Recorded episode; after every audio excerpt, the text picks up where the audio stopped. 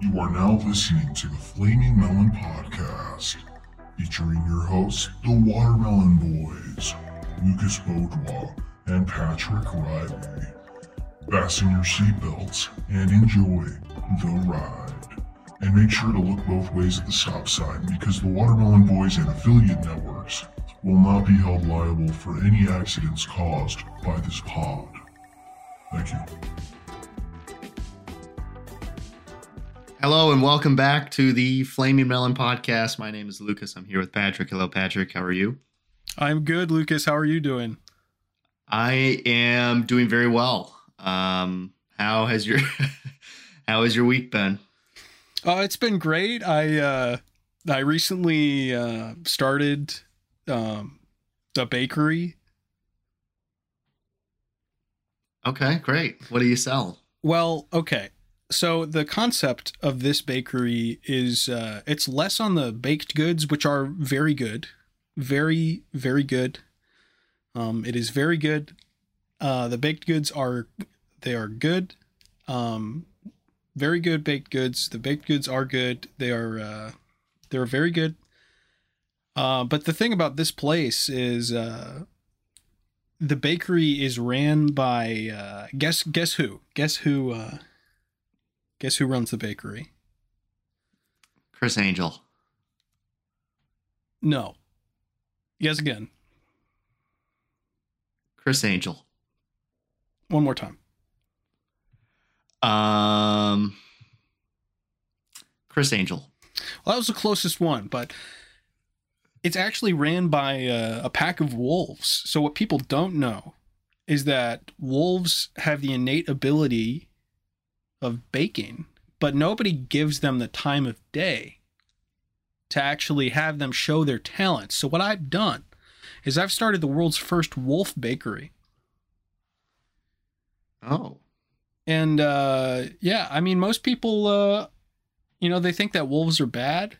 They think that they're, uh, they think that they need to be eliminated.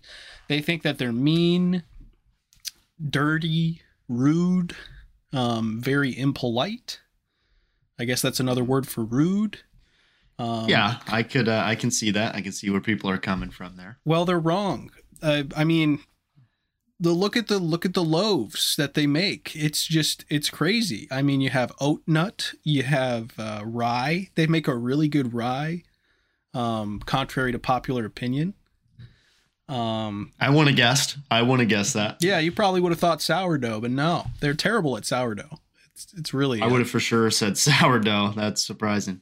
But actually, all we sell is sourdough there, um, which is a little weird. But um, yeah, so I started this bakery with wolves, and it's like um, we're just giving the wolves a new life.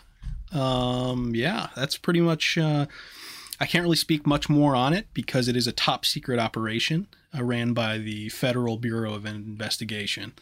Um, in fact, we're probably gonna have to cut this out. So,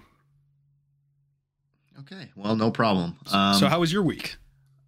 Um, my, my week was good. You know, I was I was hoping it was Criss Angel running the bakery, just because I'm so excited to talk about him again today. But we'll we'll get to that later. Um, my week was good. I did another show, another magic show. A this is this is perhaps the smallest close up show I've ever done. How in many terms people? of the amount of people? I want you to guess. Um, Guess how many people I was performing for in this show.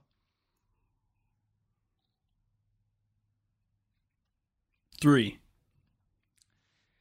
It was two people, um, which I thought might be a little awkward. I've never done a hour long show for two people, but it was. It's um, there's this one member at the club that hires me for a lot of shows just because he's a big fan of magic and and enjoys watching my magic, and so he's hired me for a lot of small close up shows. But this time it was just him and one other person which so I've got a guy who's seen me a bunch of times and someone who has never seen me and I'm going to do an hour. Well, we were going to do 30 minutes, but we extended it to an hour in the show.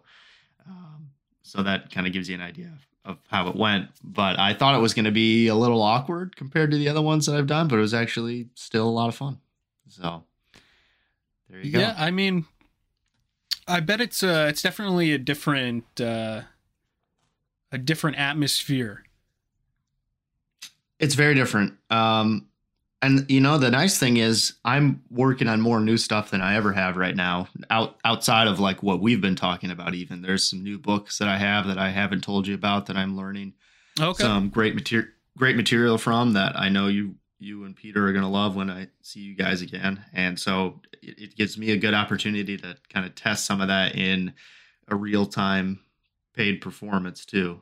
Um, a little less risky. Right. It's your your performance setting is casual enough for you to take some risks and try some uh, some stuff that you might not debut in front of like a hundred people or or Right. let's say twenty people if it's a intimate Right. thing. Yeah.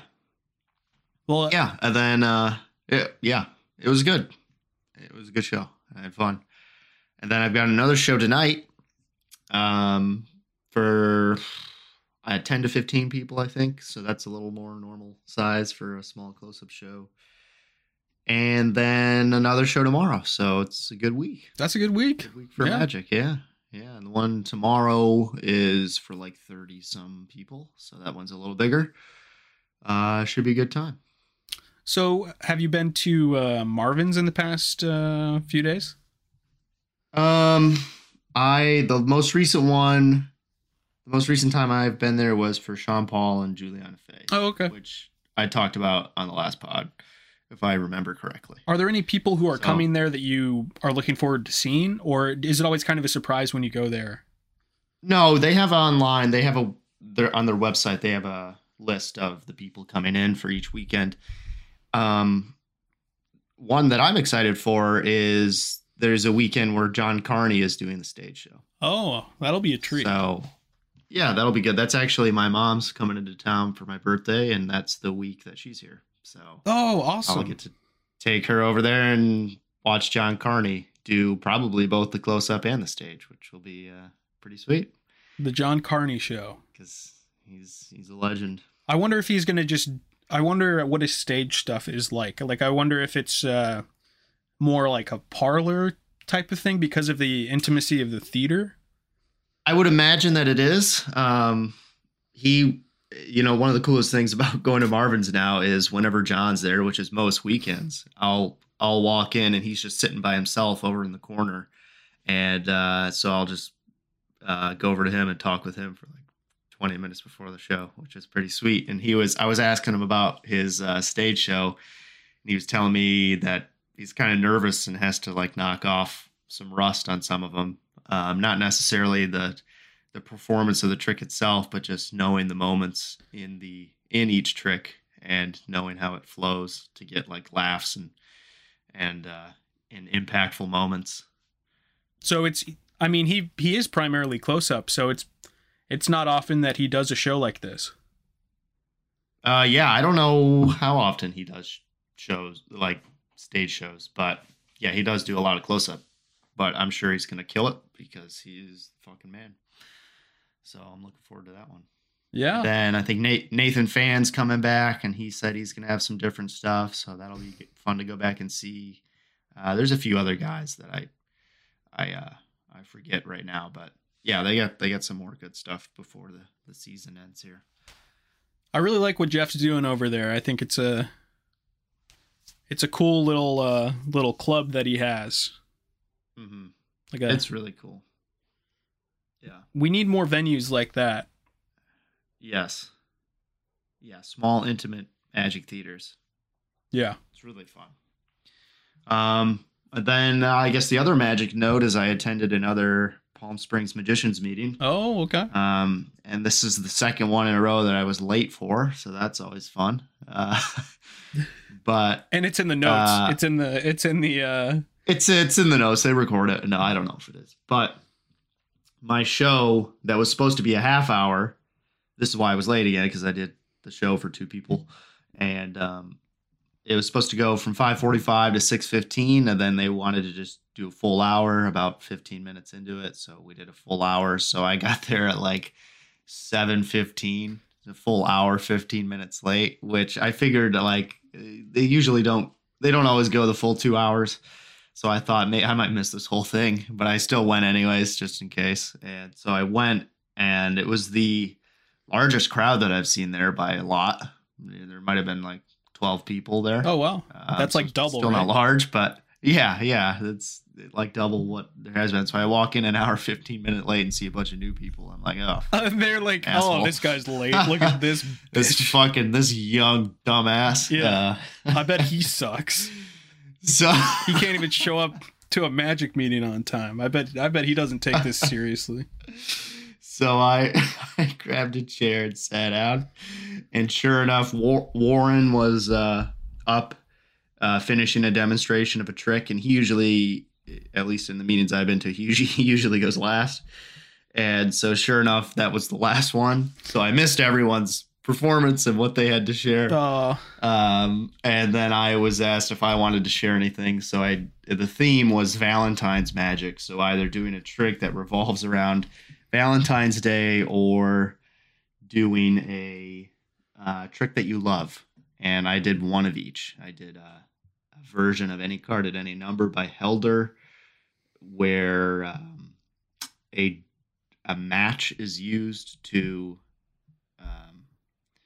you you light a match and blow it out at the deck, and that's the magical moment in which the card gets transferred into the, that spot in the deck. And then we go and find that the card is there. And then when you open the matchbook back up, a duplicate card of a different color is found inside the matchbook from a freely selected card. It's a great routine. So I shared that with them. And then I did this one is kind of Valentine's themed. I did the one where you can have a spectator shuffle a deck and we use the cards to create a random phone number yeah. and they call that number and it ends up being my cell phone And this is something that uh, is that a Paul Harris thing?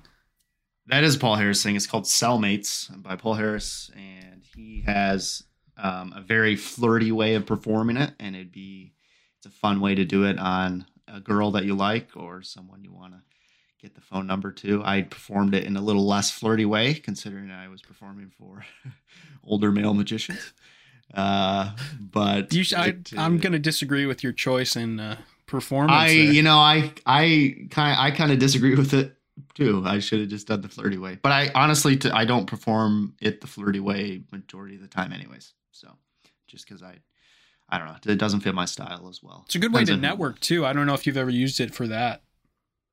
Um, I have actually. Yeah, it's a, it's, it's kind of a, it's, it's a very forceful way of getting someone's phone number.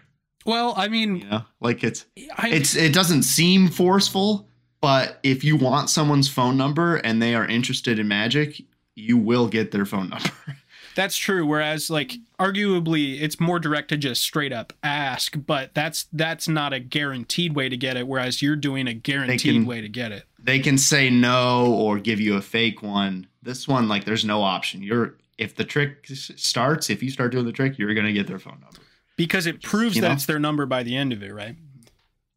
well because they have to use their phone to call Oh, you. right. Yeah, so right. So it's a guarantee. Yeah yeah so unless you put your phone number in incorrectly it's you're going to get it which i've mistakenly done Speaking of phone numbers, uh, if you are a listener and you'd uh, like to give us your phone number, please uh, send it to us uh, via email, or you could just Please send us an us. email.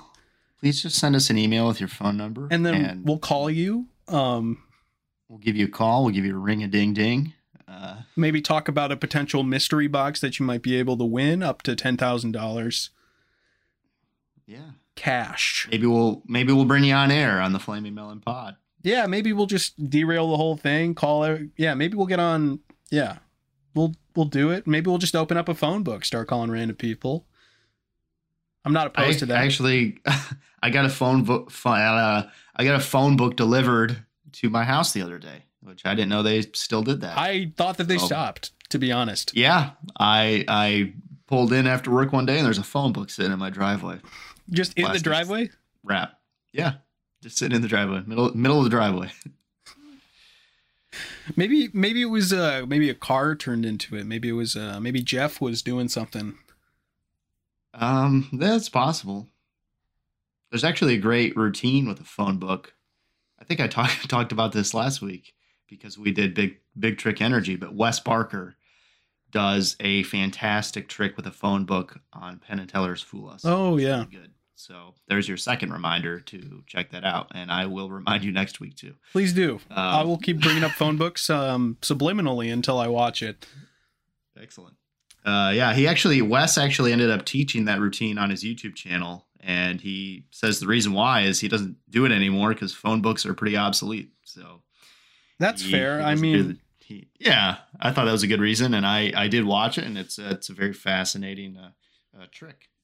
Very simple workings, but a beautiful stage performance. I don't think that there's that many magicians who have revealed how they have fooled Penn and Teller on YouTube where anybody can see it. Right. Funny enough, I think Eric LeClaire has done that too. So two of those guys from Well, the apple doesn't fall far from the tree. there you go. Yeah, I don't know of anyone else that has, but I know those two. I mean, there's there's a vast amount of magicians who have released effects that they use to fool Penn and Teller after Right. fooling them with it as like a marketing tool, I guess. Yes. Yes. Yeah, I think of the what is it? Adam Wilber, the the Bill, the trick Clone? Bill. Yeah. Yeah, clone. Yeah. Um, Yeah. Um Paul Gertner, I think, uh, has released Oh, yeah. multiple. Um, he's John Archer. like, I think Paul Gardner's been out there five times. He's fooled him most of the times, right? Mm, two. Too. Okay. So Yeah. you suck, Paul. That's pretty much what we're saying right there. The, Um, the guy, the guy who's fooled him the most, he's been on four times, is Jandro, and he's fooled him all four times. I've heard of him, but I don't think I've seen any Uh, of his performances. He is excellent, excellent. Yeah, he uh, Penn and Teller actually do a trick in their stage show right now that was created by Jandro, and they talk about him a little bit and then do this routine. Oh, that's cool. Stage show. Yeah, it is cool. Actually, you know what? Not only that, but they also do a trick in their stage show right now that was created and done by a magician on Fool Us. That's also pretty cool, right? So Fool Us is just a tool for them to, uh, That's they just get their material there. yeah. no, it's uh I think uh, Wes Iseli is the guy's name. He went on Penn and Teller Fool Us and did this fantastic routine that involves the entire audience and a coin. And he fooled Penn and Teller with it. And Oh. Penn loved it. Penn loved it so much that he asked if him and Teller could do it in the show, and they do it in their show. And I I saw them do it live in their show uh, last year, and it is phenomenal. It is such a You had explained this one to me uh, in the past, but I had no idea that it was uh, it was from a Fool Us performance. yeah. It's from Wes Iseli on Fool Us. Shout out to Wes Iseli. Um, hmm Yeah, that's got to be a cool feel- feeling to go on Penn and Teller, fool them, and then have them like the trick so much they do it in their stage show. I mean, that's the ultimate. you made it. Ultimate At that point, you made it. Yeah, Yeah. yeah. And if you if you're a fan of Penn and Teller, you've made it. There's no greater greater feeling than that.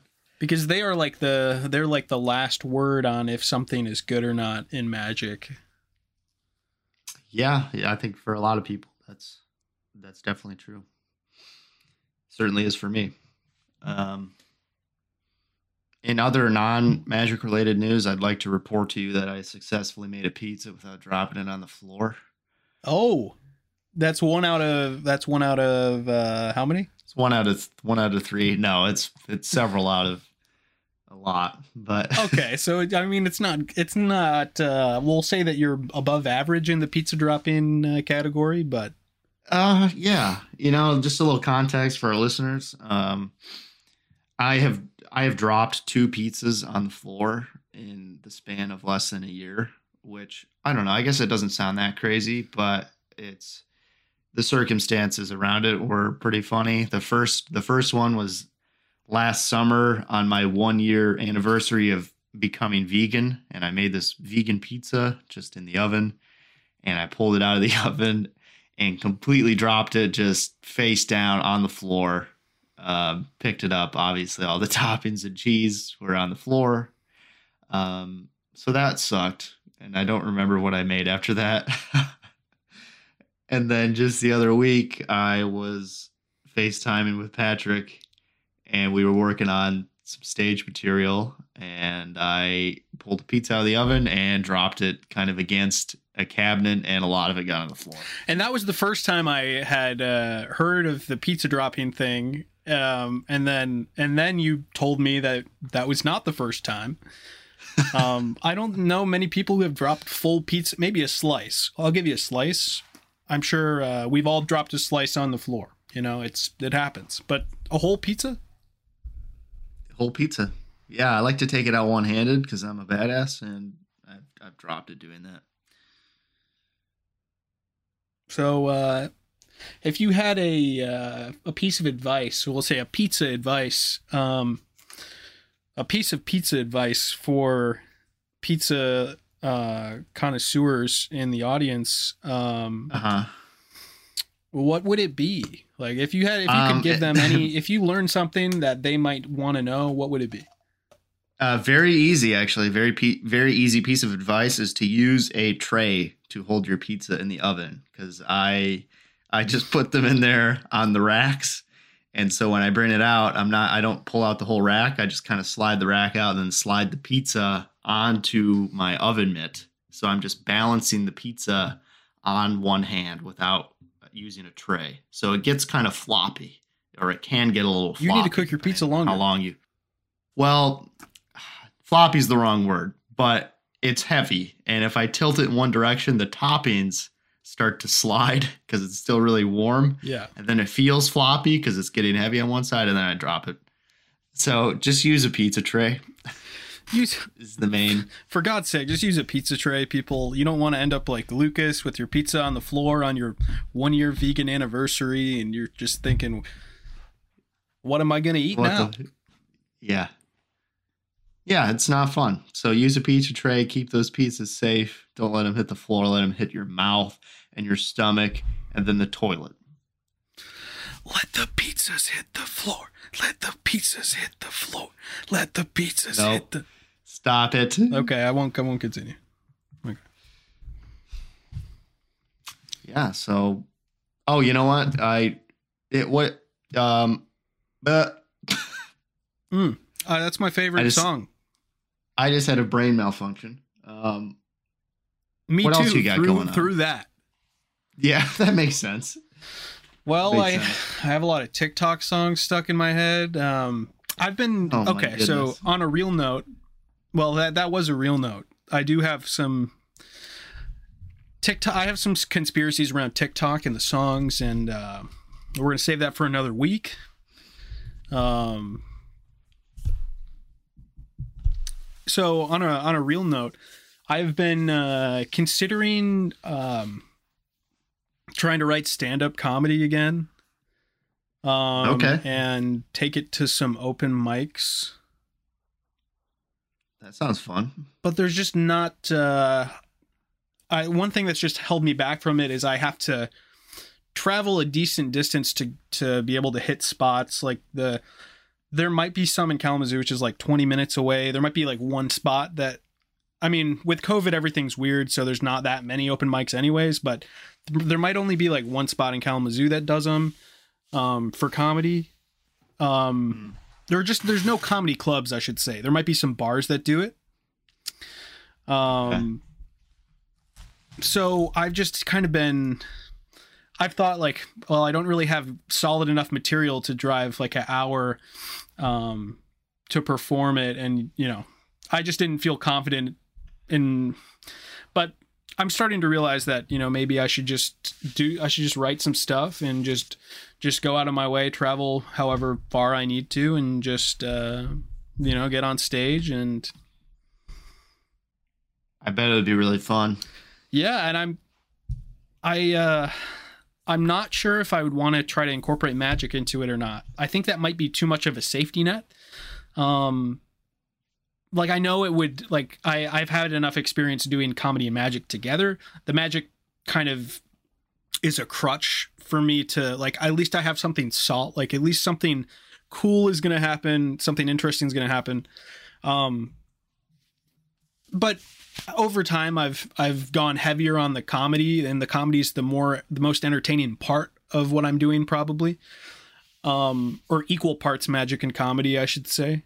So I'm considering Mhm. just writing a writing a set without it. Um, but I'm not I'm not sure, and I don't really know where to start. But I'm just voicing that now. Uh, I, I think I'm gonna try to start writing again. Um,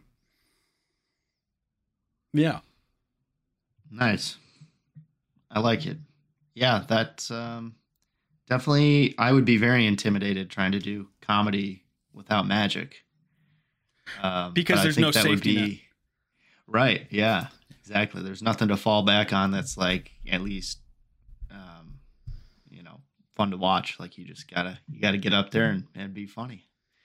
I guess I could You know? I could just have like a backup like comedy magic routine if everything just bombs, but Right. Yes. Yes. But it'd be cool to go out there with nothing. yeah. Just just balls to the wall.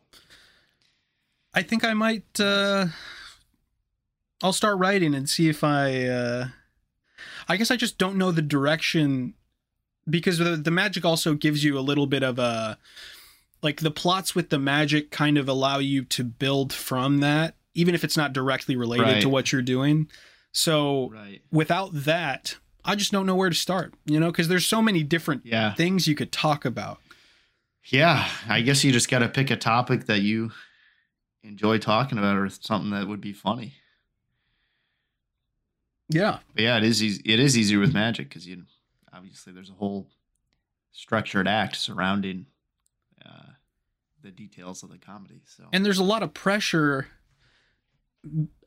I mean, I guess at an open mic, not so much because everybody's just, you know, there's the the bar is low or a lot lower. right, right, But uh, in terms of like a real comedy set at like a club, maybe a let's say an let's say an open mic night at a comedy club. So that's a little bit their expectations are a little bit higher because they're at a place where they're where they're known for comedy, right? Mhm. Um, I just don't know if I want to be booed. You know, I've never been booed before. uh, yeah. I don't know. It's that would suck in the moment, but I think it would be also funny to look back on. Well, ironically, it'd be But- funny, not in the moment, but because I'd be booed.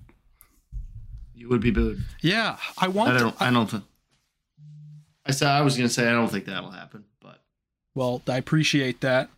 I've definitely had a lot of success trying humor on stage and just kind of ad libbing on stage, um, yes. as well as writing material as well. But it's uh,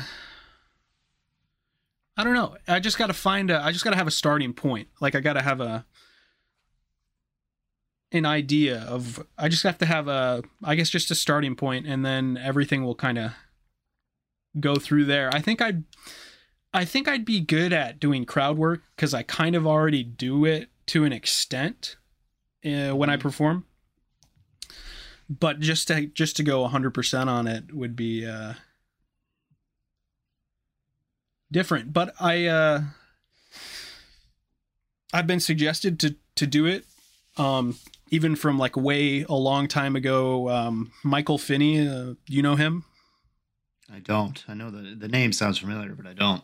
So he's a he's like a bit he's more so on the he's a comedy magician, right?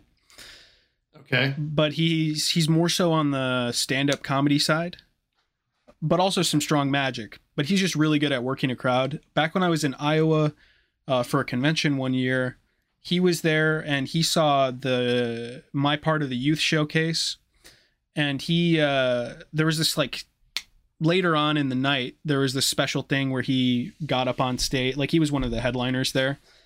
And he uh, he actually called me out um and gave me some props for trying stand up on stage. Um, Nice. and then later on, I talked to him, and he told me to, to just to just start doing open mics. I never listened to him. But now you're gonna. Well, I'm gonna think about it. I I uh is is when I when I have a when I have like a I don't know five to ten minutes that I just feel good about, then I'll I'll definitely uh yeah. and then Nice. and then I'll just uh, from there I'll just as I'm as I perform more through those types of settings, I'm sure I mean a lot of comics they they write they kind of write their material they have a base of material, but some of the writing happens on stage through different moments that happen on the fly. Um whether it's like an audience interaction or just something they think of and then they just kind of put that in in the back of their head and then use it again so then it becomes a script you know what i mean Right, right.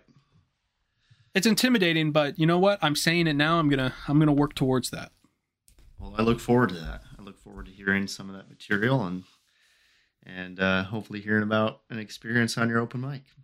yeah we'll we'll we'll stay tuned on that i'm sure i'll run some stuff by you uh, before i even get to that point so we'll talk about it for Sure. Well, I have I have one more thing I want to I want to mention before we get into the ad read. Um, I just want to say how excited I am for the new Batman movie coming out, which comes out in five weeks, four weeks. oh just over a month Yeah. Um, my my roommate the other day, while he was shopping, he uh, sorry, I was away from my mic there. He uh, he picked up this for me, which is a Hot Wheels of the the new Batmobile. Oh, that's so he knows cool. how excited he knows how excited I am for for this movie coming out. the new batmobile Um, does look awesome Uh, it does look really good. It's like a super modded Mustang. I don't know. It's crazy looking.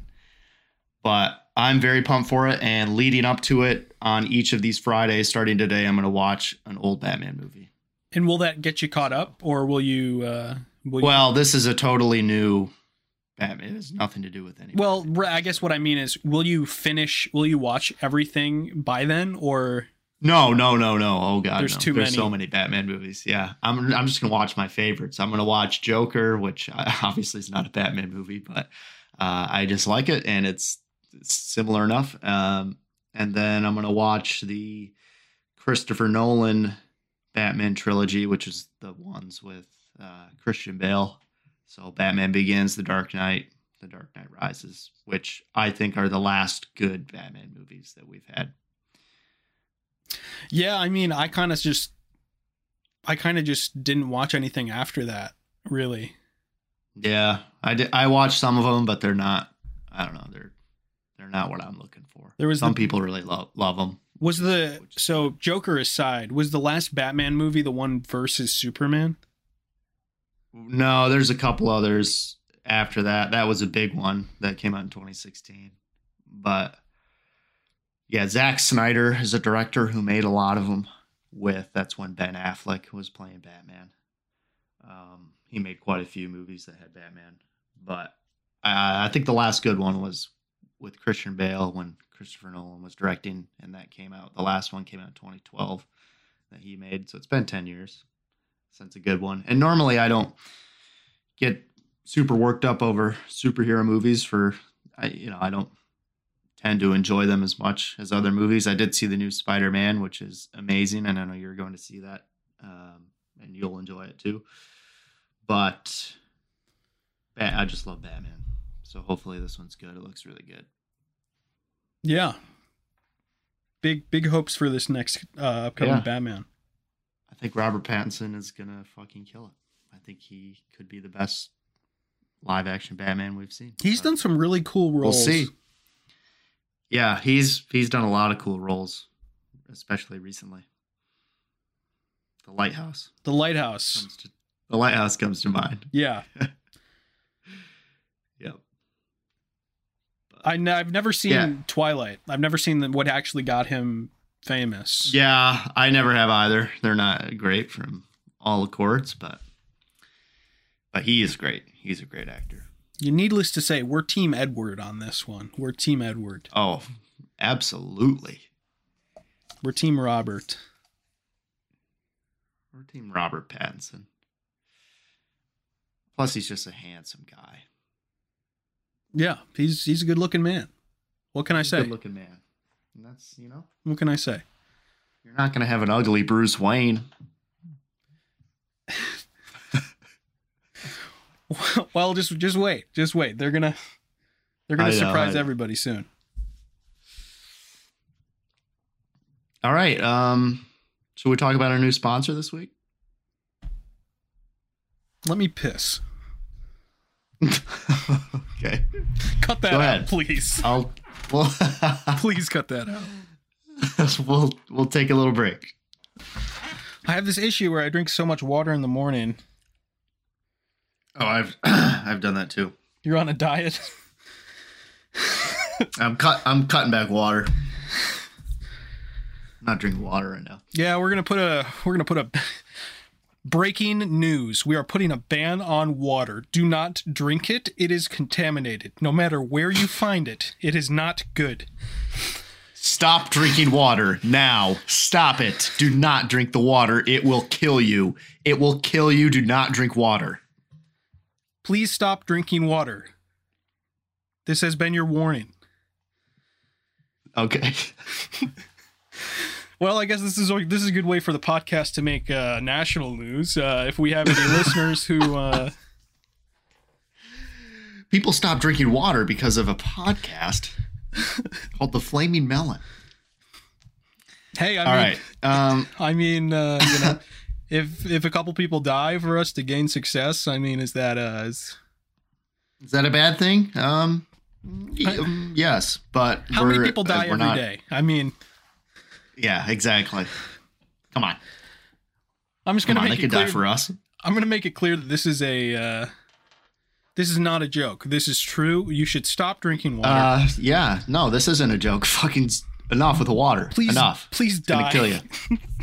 Um, We're just gonna ask all of our listeners to die. yeah.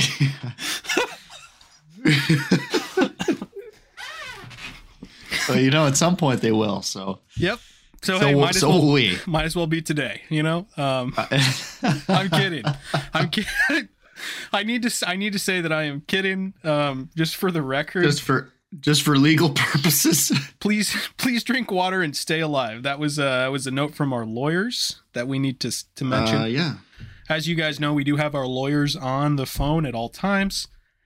they are constantly monitoring what we're saying Yeah. because we're idiots. So, um, okay. Anyways, we got a new we got a new ad read for you guys. We got a new new sponsor this week because we can't retain anyone's.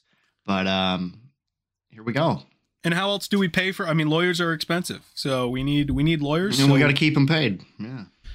Yeah, we got to pay them something, whether it's like in uh, cheese nips, not even cheese its. We can't afford that. We pay them in cheese nips. Yeah, the off brand. Yeah, but they li- they like them. I wouldn't I wouldn't say off brand, but I would say cheaper contender. Oh, I like that. That's nice. That's a good way of putting it. Um, We do have a Lucas is right though. We do have a great sponsor today. Fantastic. yeah, let's talk about him. All right. So let me. I'm just gonna ask you a few questions. Oh. Um, Why? have you ever uh, cosplayed as a goose? Yes. Um, do, do you own a goose? Yes. Do you know a goose? No. Um, that's odd because you own one. Um, are you friends with a goose? Mm, Are you enemies with a goose? yes. Are you a goose?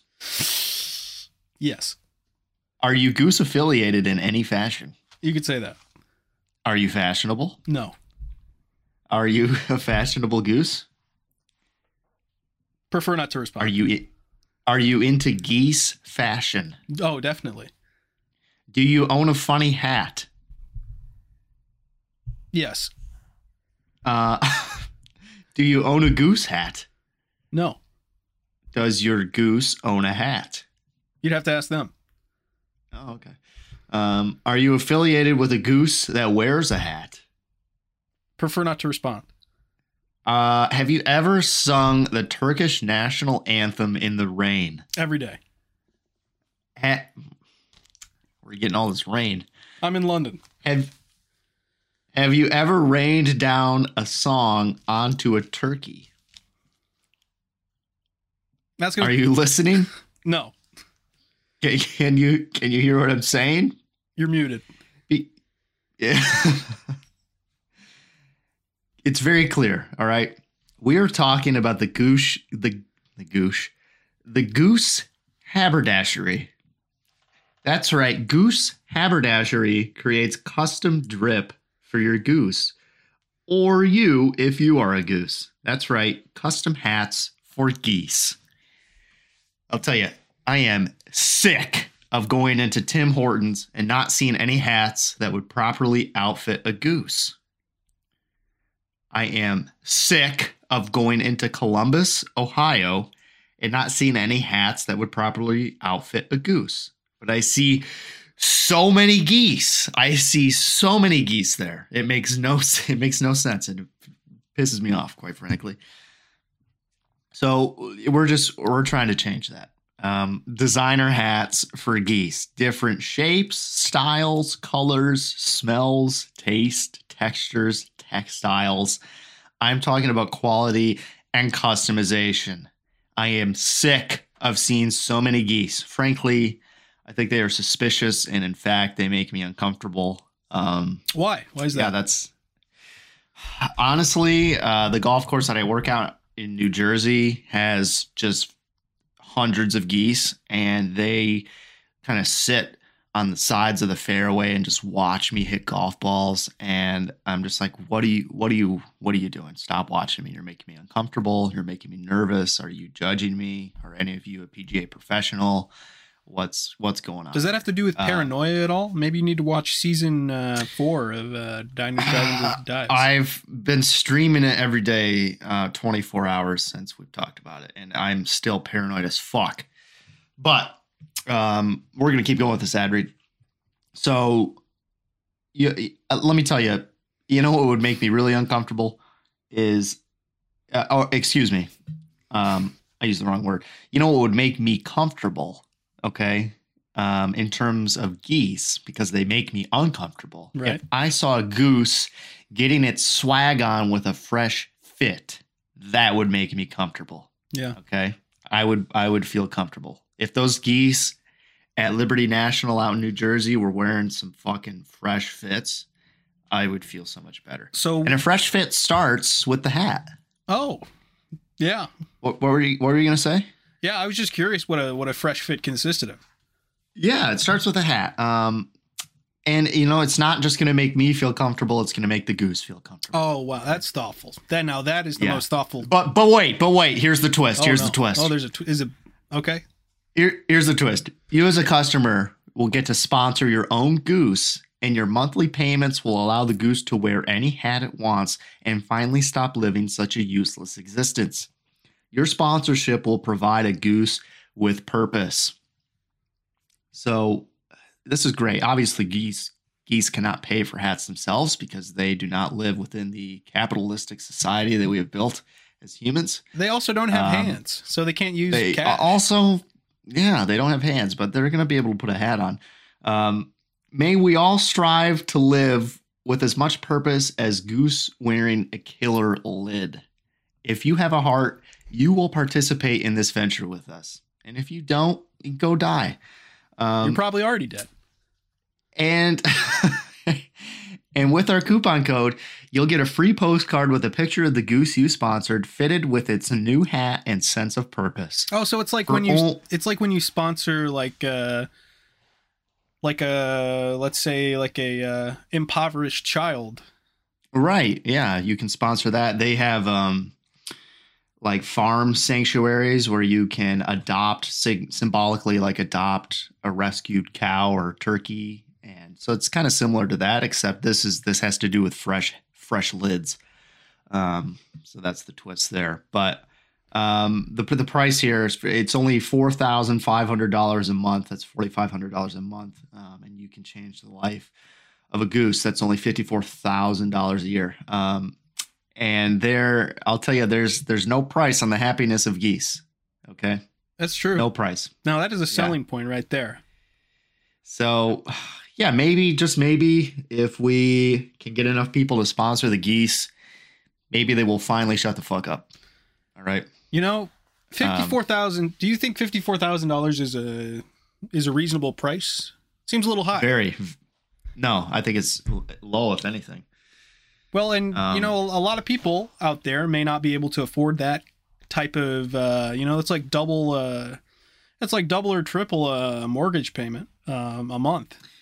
Well, here's the thing: these hats are fucking fresh, and they cost a lot of money. So um, that's the majority of the money is going towards the hats, um, and then uh, you know like a third's going towards the geese just to sponsor them and get get their photographs taken.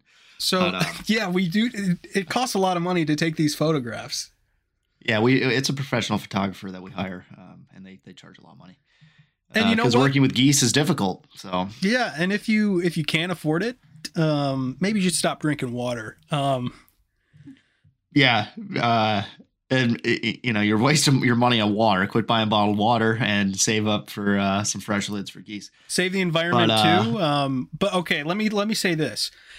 You know, it is understandable. You know that some people cannot afford it. You know, we we do understand that. You know, we as much as we tell you to go die, we do understand that. And you know, Right. I just want to point out that there are plenty of systems to get loans, and you know, take out a loan.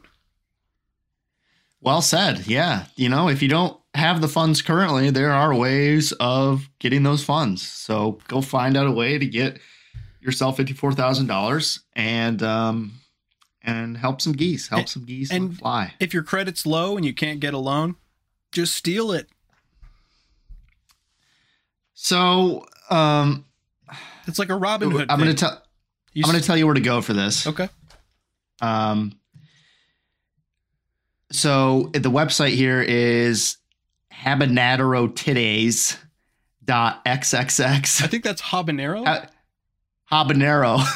I thought I thought it was uh, haberdashery. Um, so it's it's habanero today's dot xxx um, forward slash geese need to shut up and know their place at gmail.com forward slash free Charles Manson. Um, so again, that's habanero titties. Titties is spelled T I T T A Y S dot XXX. Could you pronounce forward- that word again? yeah, habanero titties.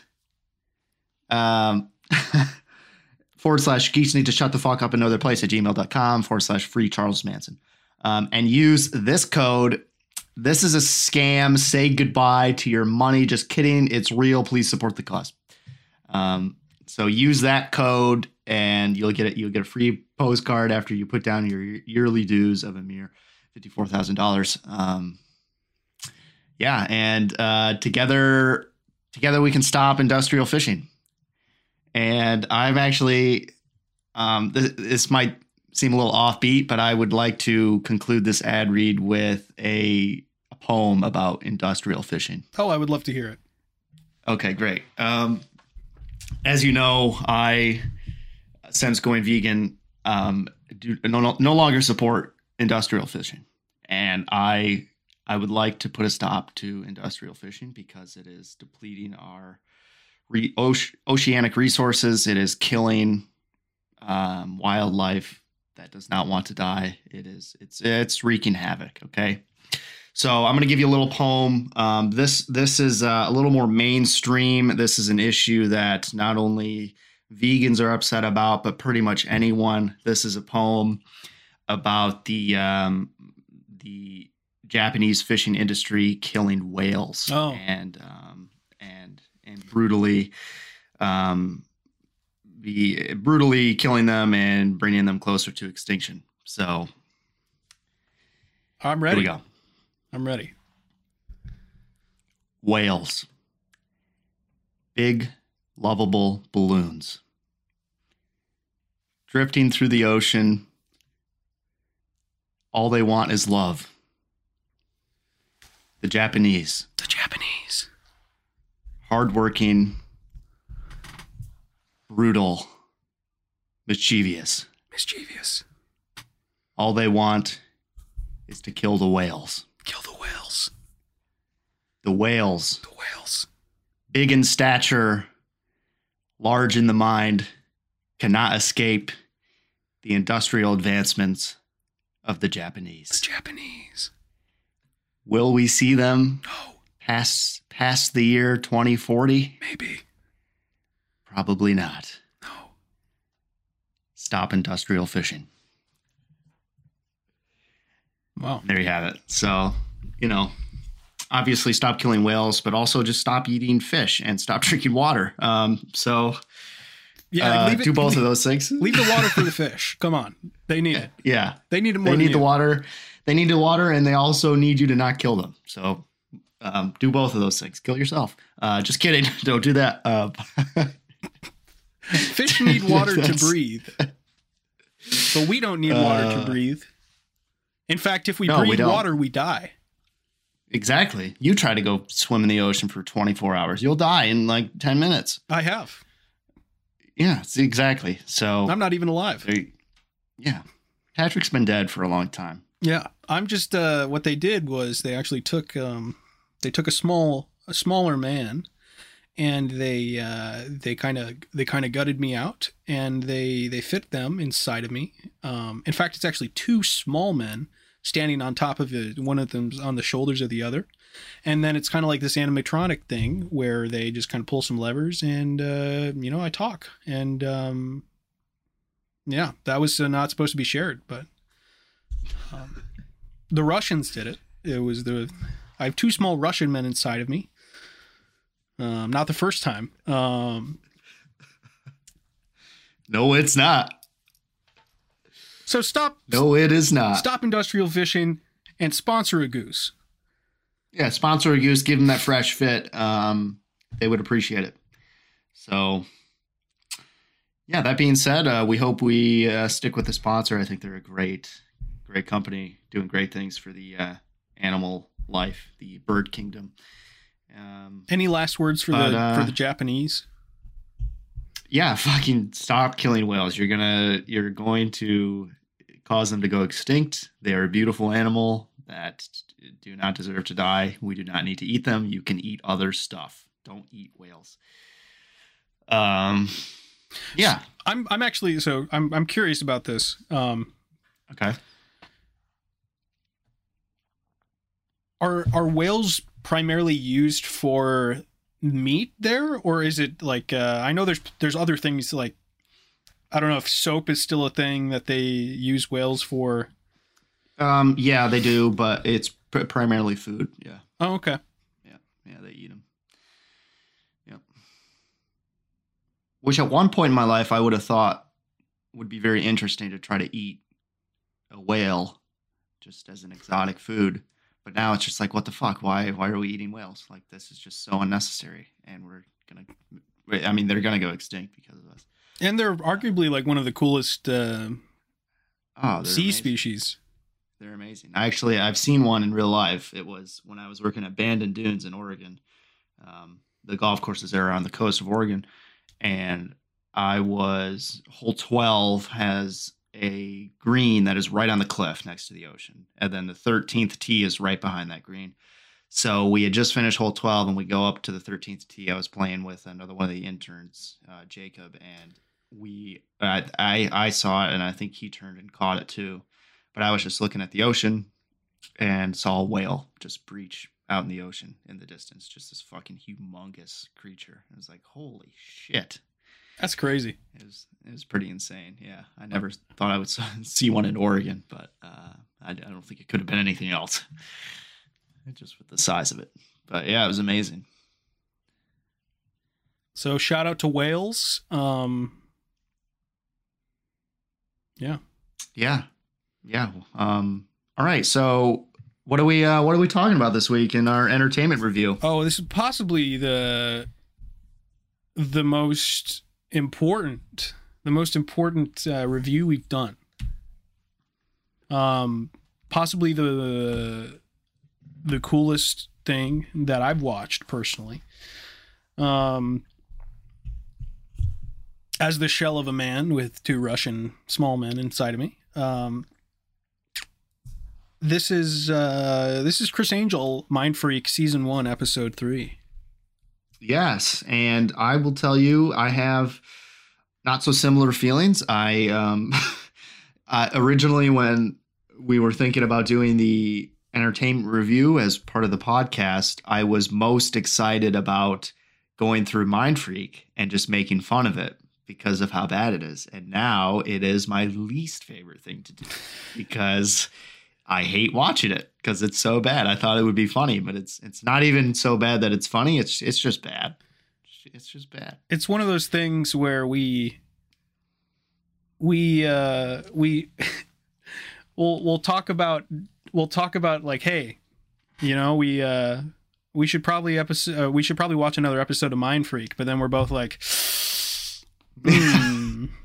Fuck. Yeah. I have a feeling the season season 1 is probably the worst season in terms of uh, I mean, yeah. Entertainment. I entertainment. know there value. will be I know there will be some episodes in the future that are genuinely entertaining because they're so funny.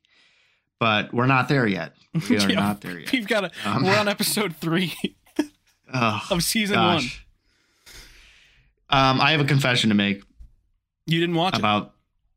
No, I did watch it, it. but I did not take notes. I did not take notes because I just did not want to. So I watched it yesterday, and I just watched it in my living room as I was cleaning my house. and um, I mean, I was pretty attentive. Like, it's my living room's just You're just running the space, vacuum. but- Yeah, I watched it.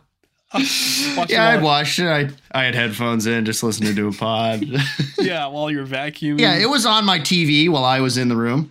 Um, no, I, I did watch it, but I will probably have you give the bullet points of the episode, and then we will discuss further, just in case I remember the order incorrectly. But Yeah, that's totally this fine. episode, this episode has a Houdini theme, and he opens up with a little monologue about Houdini and how he's going to an attempt attempt an escape that um, was kind of made famous by Houdini with a little modification of his own. Yeah, I mean, as everybody knows, it starts with uh, you know the the classic warning. You know, you shouldn't be attempting any of this at home, um, because you might end up famous like Criss Angel. Um, And then all magicians will hate you. well, we don't hate So- him, No, we don't hate him, but I can't. but I, we don't, I can only like. You- well, I can only imagine um, how because we when well you didn't really even watch much of it back then. Um, I never did. but I can only imagine what magicians who were developed like how we may be now or you know I can only imagine like if we watched this back then with the knowledge that we have now or if or if back then magicians who were like full-time pros watching it I wonder what they felt about it I can only imagine that they disliked it a lot Oh, absolutely. Yeah.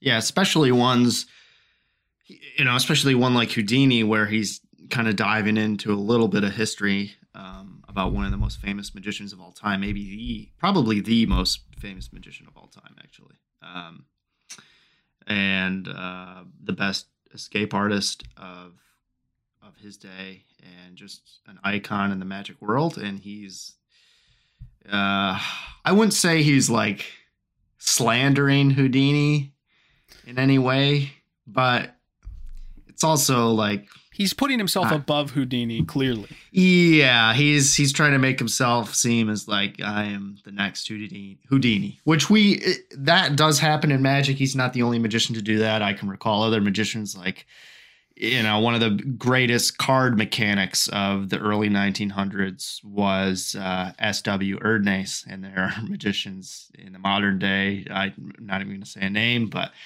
are magicians modern day that claim to be the better Erdnase. Oh, like Daniel Uh, like this uh yes.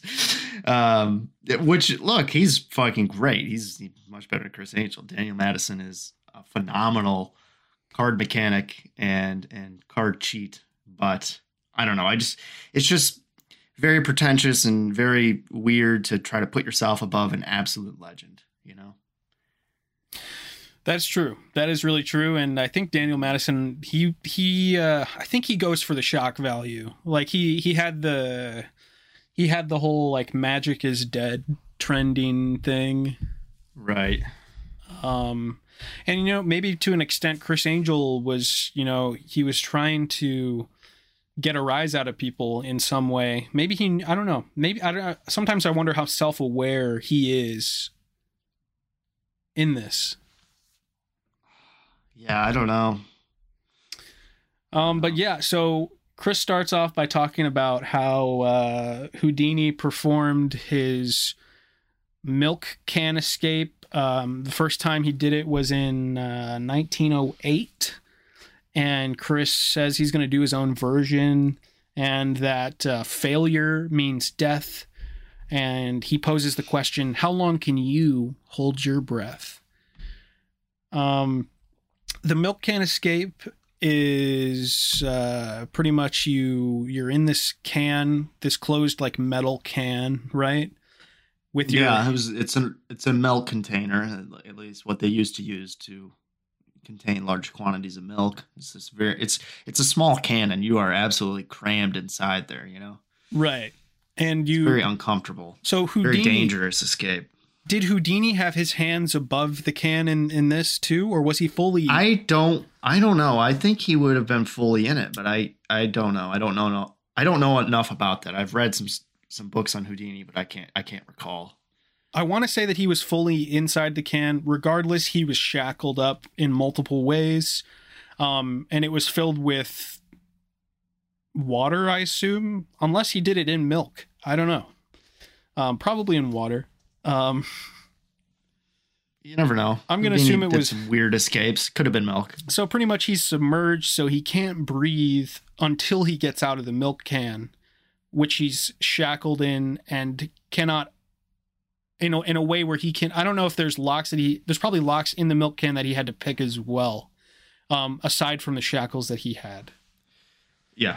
So in this, pretty much, um, we'll we'll get we'll go for full circle with it, but just to give you a little overview, pretty much Criss's hands are above him, like the, the so he's in this wine barrel. Yeah, which is a little larger than a milk can. So he's got a little more room, and he's got holes in the top of this milk, or excuse me, of this wine barrel where his hands are going to extend up, and he's going to be handcuffed above the top of the barrel. So his hands can't come back inside the barrel until he uncuffs him. Right. So his hands are essentially his shackled hands are essentially keeping the wine barrel closed. Yes. Um and he can get out if he manages to um unlock himself. But we'll get back to that later. So Lance Burton plays a large role in this episode, doesn't he? He does. Yes the well-known stage magician Lance Burton. Um, Didn't he have like one of the longest runs in Vegas ever for a magician? Uh, yeah, yeah. Penn and Teller haven't have it now, but um, I think Lance is he's still in Vegas. Lance is. Yeah, he's still in the area or surrounding state. He's either in Nevada or like Arizona, but he still does like charity stuff. He's he's kind of retired, but he still does he still performs yeah. more he does a lot of stuff for kids and also young magicians um, right. I know he does some seminars at some conventions. I met him once in uh, Oh yeah. One of the years that I went to that Iowa convention that I mentioned so many times. Very nice man. Um, but he did something questionable in this um, and that was uh, say that if Houdini was still around today, he would look like Criss and do what Criss is doing. Yes. That's not the only that's not the only uh, time that Criss is alluded to uh, to Houdini by other people, but yeah. Uh yeah. Yeah, I don't I don't know know if Houdini would. I, who knows? Maybe Houdini would look like Criss and be doing this. But and there's also I claims somehow, somehow, doubt that. Yeah, there's uh, but there's there's claims throughout the episode um, that uh, that Houdini didn't take much risk.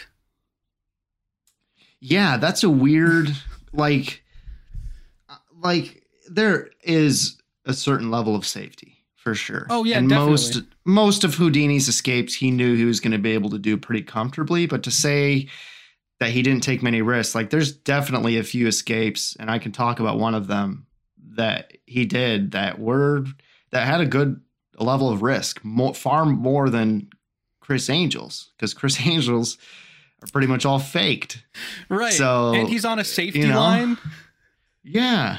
So he's Yeah, he's hanging in this wine barrel like 8 stories up or something. Um but even if he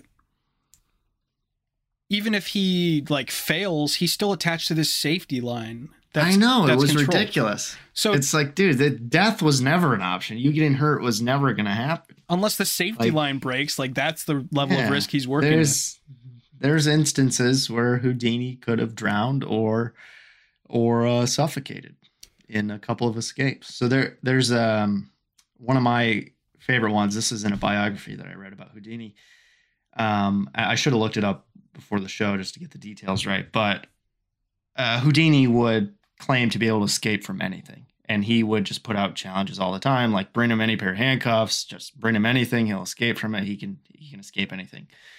So I don't remember where this was in the world, but someone caught this very strange, like sea monster type thing, like a Loch Ness monster. Not not a huge, you know, dragon or anything, but like just a very unusual um, sea creature. I don't know if it was some form of whale or like what the fuck. like a giant I- squid or I- something. I have no idea. Yeah, it was some large creature, and they wanted to put Houdini inside of it and have him escape.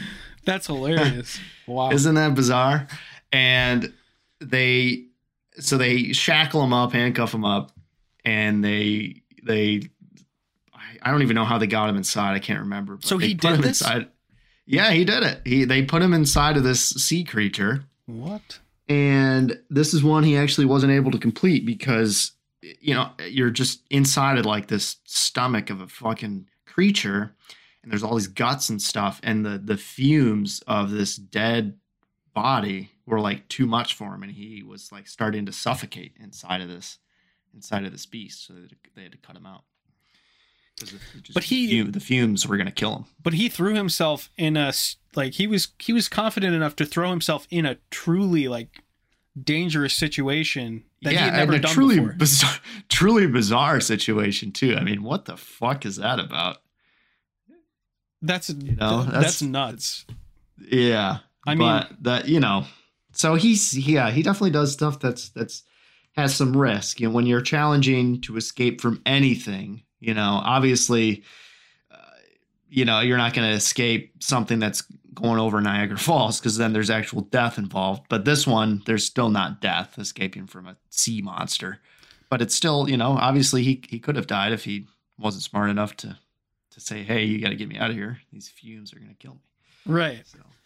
But for so for Criss to to claim that or and for the his team around him to claim that Criss is doing something that Houdini never did and that was take a risk. Like Yeah. like they they made these claims that Houdini had had pretty much 100% safety or they made it sound extremely safe and they're making what Criss does sound extremely unsafe even though it's Right.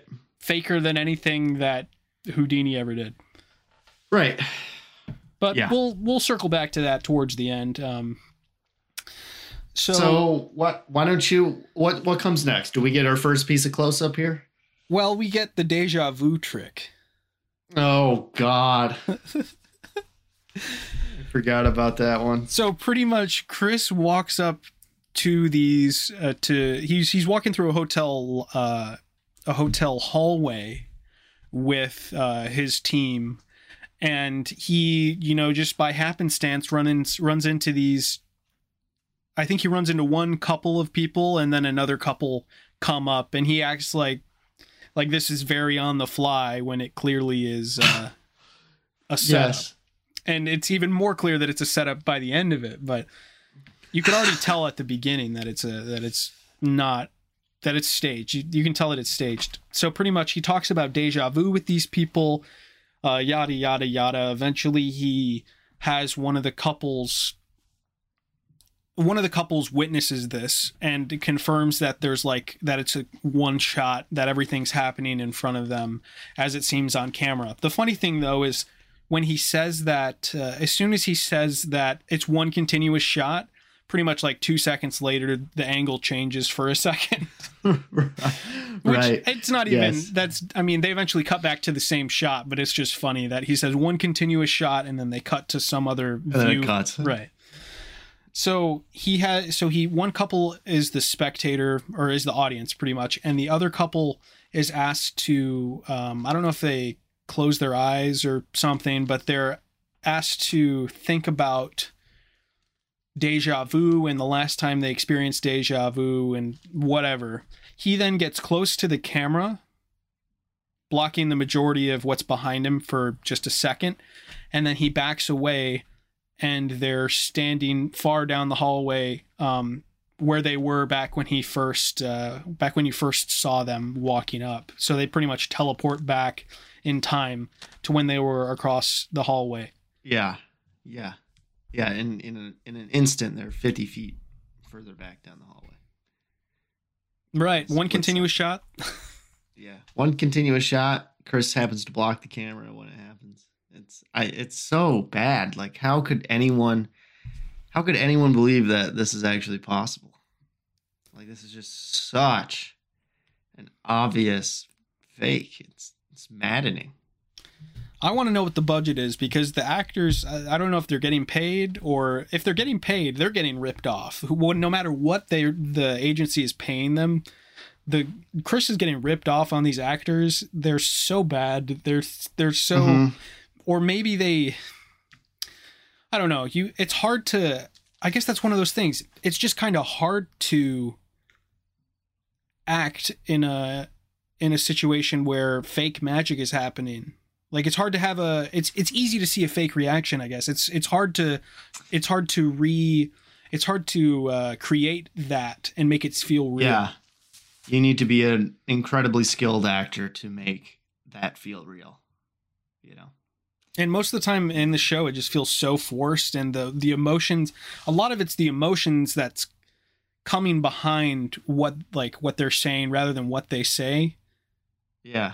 The just They the- try to cover it up with like intense music too. Like yeah. you know, in contrast, when you watch David Blaine and he's doing real stuff, there's really hardly ever any music. It's just the people reacting genuinely and just showcasing their reaction, which is you don't need anything over the top of that because that's powerful enough because he's doing real magic right and they're reacting honestly. Versus Criss, like you need to kind of compensate you know, muddy up the audio a little bit just so it's not as obvious. Like if there was no music going along with it, it would be it would be 10 times worse. Like it's already really bad, but imagine yeah just the reactions with no audio behind it. Like it would just be oh. you're so right i wish we could take the music out just to yeah, right? How how awkward that would that be? yeah But So uh, that's pretty much that one. I, it doesn't even deserve much more time than that. Um, no, no. So throughout the episode, they continue to talk about the the wine barrel, and we we talked about it quite a bit at the beginning. So I'm just gonna wait to finish it off at the end. Um, Mhm. I guess I will say that it's uh, he does make mention that it's going to be the wine barrel is going to be hanging eight stories, quote, above the earth, unquote. Yeah. Uh-huh. Uh-huh. Above the Uh, earth. Yeah. So he's in space. He's going to be in space. Yeah. Um. Yeah. Um. Uh. Another mention that Houdini was more concerned about his safety than Criss. Um. And he, there's like some footage of him doing a breath hold for two minutes in a pool. Riveting. It all comes back to the pool. Like when he was practicing for the fire thing, he goes to the Yeah. pool. He's just a, he's a pool guy. He loves pools. Anything for any excuse for him to take off his shirt, um, pretty much. Yep. Well, speaking of water, there is a water trick. Why don't you explain? Uh, Yeah, there one? is a water trick. So he approaches two ladies in a restaurant, and one of them has a glass of water. And he asks her to take a sip of the water. And he says, What does that taste like? And she says, Water. And then he says, Stop drinking water. Enough. Stop. Stop with the water. I'm just, I'm just kidding. Um, Uh, no, she says it tastes like water, and he's like, "Okay, I want you to think of your favorite drink. Think, uh, think of your favorite drink." And um, she thinks of her favorite drink, and he reads her mind and says beer, and which is correct. And then he proceeds to take the glass of water and a coaster from the table, and he puts the coaster above the water and kind of shakes it all up and the water turns into beer. And then the lady uh, is able to taste the water and it tastes like beer. And her friend tries it too, and she agrees.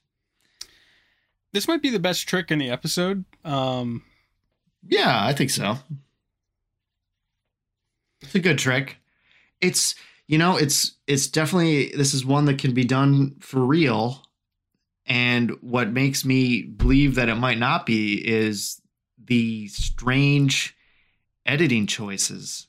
Because this is a trick that you would think you would just show one clip all the way through, but there's some very weird cuts in it that seems like multiple takes like just unnecessary like out of place cuts like they'll you'll have a i don't know it's i'm not going to be able to describe it very well without watching it but just totally unnecessary cuts like they'd be showing both criss and the girl and then like just unnecessarily cut to just the girl like we're watching a reality tv program instead of watching you know live magic or watching a magic show which you know ultimately this is reality tv but right, you're right. It's one of those things that it based on the editing, you're led to believe that it was a setup, but it this could be something that you could.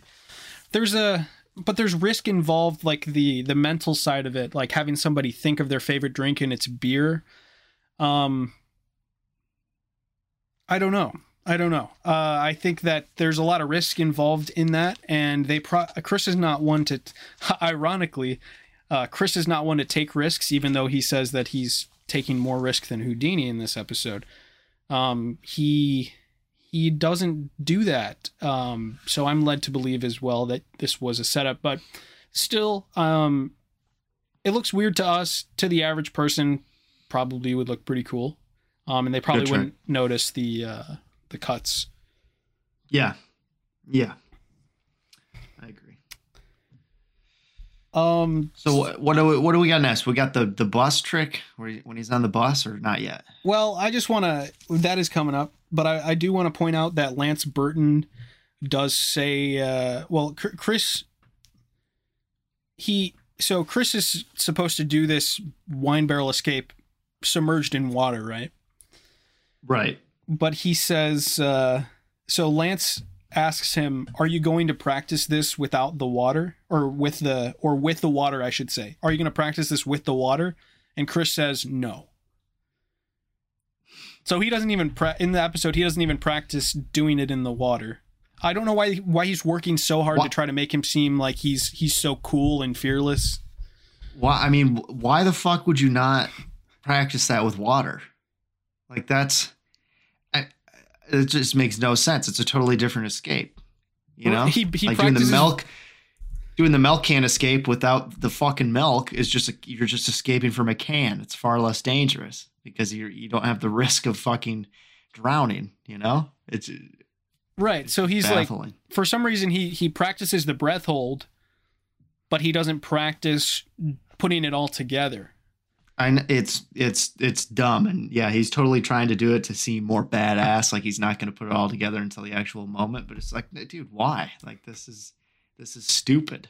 It's And- like it's like me saying ah, I'm gonna uh, I'm gonna do a sympathetic cards routine on stage which is an effect where you use a deck of cards and some wine glasses and the cards go into the wine glasses and and I'm not gonna practice with the wine glasses Right. just totally totally changes the trick and it's like why the fuck would you not use the wine glasses that's that's kind of the level that, that this is on Yeah, you're a no no 100%. ma- no magician no magician would do that like you're gonna, you're gonna practice it the way that you're gonna perform it Right. especially if it's life especially if it's life threatening like he's saying it is it's it's good to it's good to practice things separately and get a hold of the aspects of like a, a routine or an escape but you want to you want to perform it all you want to practice it all together i mean otherwise how is it gonna yeah turn out the way you want it to if you're not prepared Anyways, he it's then it's then uh, also enforced again so many times in this episode, but again that Houdini didn't take much risk, To just trying to build Criss up, trying to build Yeah. him up. which I you can tell that that's not natural for these people to to talk like this either when they're talking like that. Um, Luke Right. Jermay, um, very very well known mentalist who was a contributor on this show. They cut to him and he says uh, Criss has a Houdini way of thinking. Um, don't know what that means. Uh, I don't know either. oh, so then we get to the RV trick. Um, or Yes. the, the bus trick. So the R, his RV Yes. broke down, and then he has to take the bus home. So he's in this bus with a bunch of muggles, and they. Uh, why don't you? It's a card trick. I'll let you explain this one. Okay, yeah, you know I love card magic, so um, if, if this is uh essentially the card the the trick is a card through a window, which we've discussed before. David Blaine's done it. Um, David Copperfield's done it. It's it's an old, it's a classic in Magic, an old trick um, where you make a card go through a window and it appears on the other side. And he's the different. The difference is he's doing it in a moving bus, which is actually quite cool. Um, you know, similar to the, to the train um, that David Copperfield did it in. Um, he's going to do it on the front window of the bus. So he starts by having someone select a card. And the way that this trick starts, he actually does a little bit of sleight of hand at the beginning. And it made me think, oh, he might be doing he might be doing this for real. Like cuz he did a a fairly difficult maneuver um, at the beginning, which it doesn't look like he does anything, but it, you know that's that's a good thing. That means it was good sleight of hand.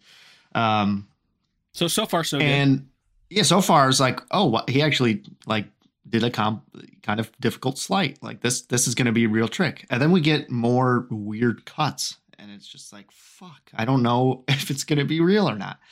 Um, but essentially, he he goes up to the front of the bus after having someone in like the second seat select a card and sign the card. He goes up to the front of the bus, takes the deck, and throws it at the front window of the bus and you can see a card sticking to the glass and it is the signed nine of diamonds i think was the card and he has the bus driver stop and him and the spectator get out and go to the front of the bus and take it off the front of the window and he lets her keep the card great trick um, definitely could be real but again just weird unnecessary cuts like this this one would have been so easy to do, just do one take because he's standing in the aisleway with the camera behind him, easily capturing the selection of the card. And the window is right behind Criss. So the camera could just pan up and watch Criss throw the cards against the window, and boom, there it is on the other side. Um, and I thought that's what it was going to be, but we got these unnecessary cuts that make me think, well, there's probably some fishy stuff going on. Well, even if, uh, one take, so even if there was um, even if it was one continuous cut there is one th- or one continuous shot one thing that i noticed that uh, and you could be right maybe something happened in the cut but if you look at the one thing i noticed so you can see the bus moving through the through the side windows like where the passengers are but through the windshield the whole time leading up to the leading up to the very moment where he throws the cards it's just all white glared out like you cannot see through the front windshield whatsoever so there is a Sure. chance that it could have been there the whole time um i'm leaning towards that and they just added an Yeah. unnecessary cut for no reason because they're Yeah. trying too hard It well, it could be. You know, a lot of this is probably not Criss's decision either. It's probably the people that edit the show, and this could just be a problem with magic on television in general. And you know, the performer really needs creative control over a lot of this, which a lot of the time they don't have. So it could be his editors just trying to make it flow differently. But when you're going to do magic on TV, you got to be very careful about doing cuts like that because people will suspect camera tricks or stooging and stuff like that, uh, even if there's none. right So it's you know, and that's what David Blaine is so good at because he has a lot of creative control over what he's doing and the team of people that he works with, and he's very careful. The cuts that he does do are carefully crafted to where you can still know that it's not multiple takes. Um, Right, and definitely when you watch uh, David Blaine, you're you're not thinking about the cuts. Like it all, it if there is cuts, it feels like one whole thing still. yeah, and most of the time it's just a continuous shot from start to finish of the trick. Whereas with Criss, or he- if it's or if it is cuts for David, it's still obviously just based on people's reactions. It's still the same moment, you know. right, but with Criss, he he makes so many claims about like one continuous shot and all this, so you're it forces you to think more about what about the the editing side of it. So you he he kind of he kind of opens the door for you to notice these issues Right. because of all the claims that he makes. Right. Yeah, So but uh, good trick though, yeah, and I think it was probably done for real. It's a good trick. definitely got a little bit of a flashback to the David Copperfield episode where or uh Yeah. thing where he was in the train um and did the same effect. Uh huh. Um I think that's all of the magic leading up to the final stunt, uh the Okay. escape. Um do you remember the issue with the water? Yeah. Oh, of course I do. And it's it's funny cuz he he specifically doesn't practice with the water, but then in the episode he encounters an issue with the water. It's like, dude, what the fuck? Yeah, so he, Criss needs the water to be warm, um, because cold water is will contract the muscles and his range of motion will not be as great because he'll start to kind of freeze up, which is true, and it's you know you, it's much harder to do an escape, a water escape with cold water. It's that's just a fact, but with the way that he frames himself and this effect just building up all this danger and not practicing with the water and stuff and he gets in there and it's cold and he just bitches out and it's just like it's so unlike everything else that he's done. It's like dude what? What is, what is going on? The water's too cold. yeah yeah. He's just like you know houdini was pretty safe. Mine's going to be really dangerous. And he gets in cold water he's like nope nope. This Like, was what the after fuck, they supposed this was after they supposedly dumped warm water in it, some warm water in it, but it was still too cold for him. Um, so he refused he refuses to do it without having more warm water in the tank. yes. Um, there's a which I'm sure they kept in to make him seem more badass too. Like, oh, he's not going to do it unless it's under his conditions. You know, like obviously they could have just cut all that out. Uh, and I'm sure in the setup of the trick, if he really wanted warm water, he, he probably would have gotten it. I find it hard to believe that they would just bring him cold water when he asked for warm water. I don't know. It's, it's all, it all seems so weird. Right. Yeah. So then we get a we get another quote from a very well-known um, mentalist. This one is Banachek. Um, you know, one of the top mentalists in the United States has a lot of material out there that is uh, very utilized by other mentalists. Like he's a he's a big creator and a performer as well. Um, and he's also one of Criss's longtime consultants. Like I think he's he's a consultant for Criss throughout pretty much the whole series. Um, so Banachek says Houdini was good at creating the illusion of danger, whereas Criss is actually in danger. Yes, So he's not. it's so frustrating. It, it's so Yeah. frustrating. It is. So Just- why don't you tell us about the rest of the escape? So uh oh, okay. So there so he so he goes up there. He's in the he's in the barrel. He's all locked and loaded in the barrel. Yep. And then uh I don't know, maybe like 15 20 seconds in he gives a signal that he agreed upon like if there was an emergency he had this signal to give them. And uh this signal was um he gave the signal to to his team to abort like uh, 30 seconds in so they they bring him down and uh The issue was something about him, his wrists getting caught on the line that was suspending him. Yeah, it was restricting his movement of his wrist, which made him escaping from the handcuffs impossible. I don't know if that's planned or not, but it, I mean, it could. Yeah, given given the nature of Criss, it could just be another planned incident to make it seem more real, or it could it could have actually happened. I have no idea. right. That's just the that's just the good thing about about Criss here is uh, you know you just can't trust him. No, you can't. So uh, he he finally does it. He gets out of the cuffs with like 20 seconds left, and uh, the barrel falls to the ground, and Criss is hanging now from the line. And uh, then it's like it's like the line that was holding him suddenly goes loose and he's kind of free falling through the air for a second. But then it slows down as he gets closer and it's almost like he's like levitating down for the last maybe 15 20 feet uh, and he's he's in his classic levitation pose Yes.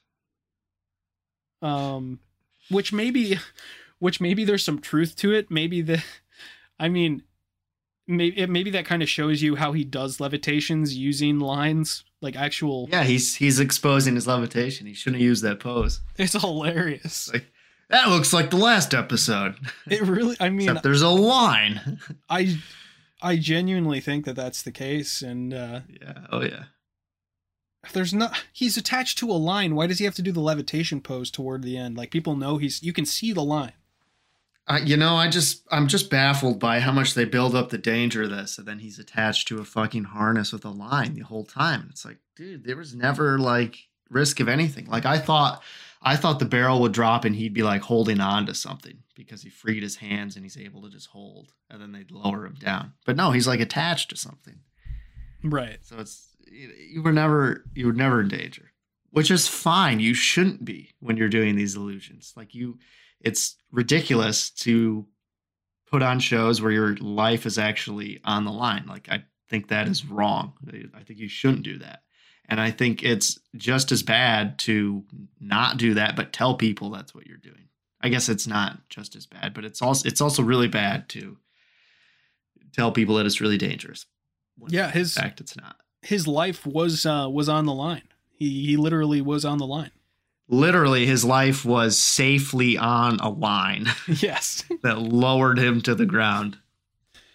so then we so then we finish off by having a couple quotes. One of them is from a, a bystander and they say uh, this is great. They say all i see uh, was he got out of the handcuffs um, and then after that he was gone. I don't even i don't know if they they were gonna do this trick a different way or something Like, what did you watch? do you remember did, did this catch you off guard when you watched it too yes, yes, that was so funny. all, all i see was he got out of the handcuffs and then after that he was gone He was what holy He was always there. Like you could see him the whole time. I don't know what you're talking about. It's like they had the idea. Yes. I mean, normal to be honest. I mean, I was kind of expecting this to have a, an illusion ending as well, where he just I, disappears. I So- was too. Yeah, So maybe Yeah. maybe they had that in mind initially. yeah. I I mean I I will give him props for actually being up there in the barrel because I thought for sure he was just not going to be in the barrel and they were going to drop it and it vanishes and he appears somewhere stupid, but he's actually up there. And then even with the safety line, there was risk involved. Like I mean, with the with the part where he kind of actually actually falls. I mean, he's on the line the whole time, but he falls for a little bit of it, and then it tightens up. And Sure. um, but yeah, all I see was he got out of the handcuffs, and then after that, he was gone. And just like that, we are gone with this episode. well, there's one more one more thing uh, that Lance oh, says. fuck. This is the final oh, yeah, thing. yeah. Yes, yes. Lance mentions that he didn't even know that Criss had the safety line on. Yeah, and and Lance throughout it you know, Criss has a two minute window as, to escape here, and Lance is giving commentary as the clock is ticking down, and it gets down to like 30 seconds, and Lance is just like, I'm getting pretty nervous. Just, it's just like, dude, you have no fear in your voice at all. Like, this, is, it's bad. Right. What are the odds that they that they kept this detail from him? Zero. He had to see that he was on. Like, if he was there, I mean, it gets down to like 10 seconds, and Lance is just like, uh oh. You know, it's just, it's, it's, it's just, uh, you know, it doesn't, doesn't build it up at all. It makes it more obvious. and then after that, he was gone. And then he was gone, and then he vanished from our lives because I want to forget everything about this man. I, I just can't I can't get over that that uh I I want to look at I mean I just keep looking into it like what does that statement from that from that bystander show you is it that I mean they included it which makes me think it was like a editing mistake almost and it shows the that there was an intention for him to just vanish out of the barrel but they decided not to for some reason who knows though? We'll never Yeah. know. Yeah. I don't know. But yeah, you're right. Just like that, we are we're gone with with this episode. We're gone, and we are here with trivia. Are you ready for trivia, Patrick? This is my final. This is your final five questions of the session, the first session of trivia. Are you ready? I'm ready. It's time for some trivia. All right, we're going to cue the music. So, Patrick, our trivia this week is the Chicago bonus. Wait, it's about Chicago. The, it's about Chicago. This is uh I do I have one Criss Angel question and then I have four questions about Chicago um, because of the famous Chicago bonus that could end up um, swaying this thing either direction. So, so how many? Uh, give give us an idea of the standings right now. so the standings right now, uh, you have 14 points and I have 17 points. And I have the odd number because of the Chicago bonus, which I think was in episode six. Uh, you gave me an opportunity to win an extra point, and the and the answer to that question was Chicago. So the Chicago bonus. Um, so right now you have a chance at 10 points if you get all these correct. Um, you need to get Two. at least two correct to have hopes of winning. or you automatically, if I get one right, you automatically win. Like if I just If get you one get right. one or zero, I will win trivia. We'll still do the final uh, trivia session just for total points, but I will have won if you don't get two or more right uh, in this session. Okay, that's a lot of pressure. I'm ready. I'm ready. Let's just. it's a let's- lot of pressure. We're, we're going to start with the Criss Angel question, okay? Okay. And I have a little context for this after the question. Let me pull it up. It's on my phone here. So, Criss Angel question. In 2003, which performer did Criss Angel call out for not wanting to work with him? Is it A, Max Maven, B, David Blaine, C, David Copperfield, or D, The Amazing Jonathan? I'm going to say no to David Copperfield. I just don't think that they line up in terms of performance style. I could see it being Blaine. I know him and Amazing Jonathan have a long history of like, well, here's the thing. I remember from the show that there's this constant like uh, rivalry between him and Amazing Jonathan, but I don't know how produced that is.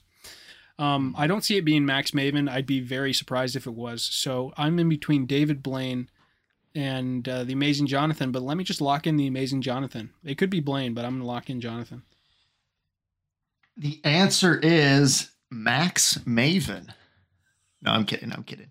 Oh. Uh, it's not. Uh, the answer is David Blaine. Damn it!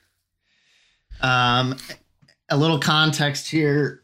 Um, after, so this was after uh, David Blaine did his 44 days in a box in uh, in London. Yep. Um, Criss Angel, he, oh, excuse me. David Blaine said on a radio show shortly after that experience, they were t- talking about other magicians, and um, and Criss was brought up, and he said he would like to do something side by side with Criss. And Criss, um, his team contacted his team, David Blaine's team, multiple times and said they wanted nothing to do with it. So Criss uh, went and and called him out. This is exactly what he said. I'm I'm about say what you do, do what you say. If you don't really feel that way, then go don't go shooting off your mouth. To me, it's it's about the principle. I don't care about the money. I would do it just to prove a point so people can see who's who's the who the best magician is today and who's the most provocative.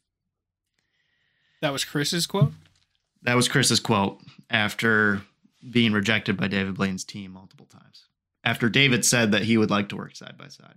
Wait, so David wanted to do it, but then Criss's team couldn't get David Blaine to do it? David said on a radio show that he would like to do that, and Criss's team got in touch with David's team, and and they were just like, no. Well, I mean, Uh, you know, multiple that if, times. if they, it would have to be on David Blaine's terms, and that would mean no camera tricks. Yeah, So I would it- be surprised if David actually wanted to work with them, anyways. It would be very clear who the better performer is in that instance. Yes. I'm frustrated that I didn't go with David Blaine. Well, Seemed too obvious. I got to me. four questions here. You got uh, four questions about Chicago. All right. I, So, you know, I live a couple, I just lived like two hours away. So, and I've not been there couple times. so Yeah. maybe that's enough knowledge for me. So here we go. We're going to start with uh, nicknames for Chicago. We all know the Windy City and Chi Town. What is another popular nickname for Chicago? Is it A, Second City, B, Shikaakwa, C, the Garlic City, or D, the Blockbuster?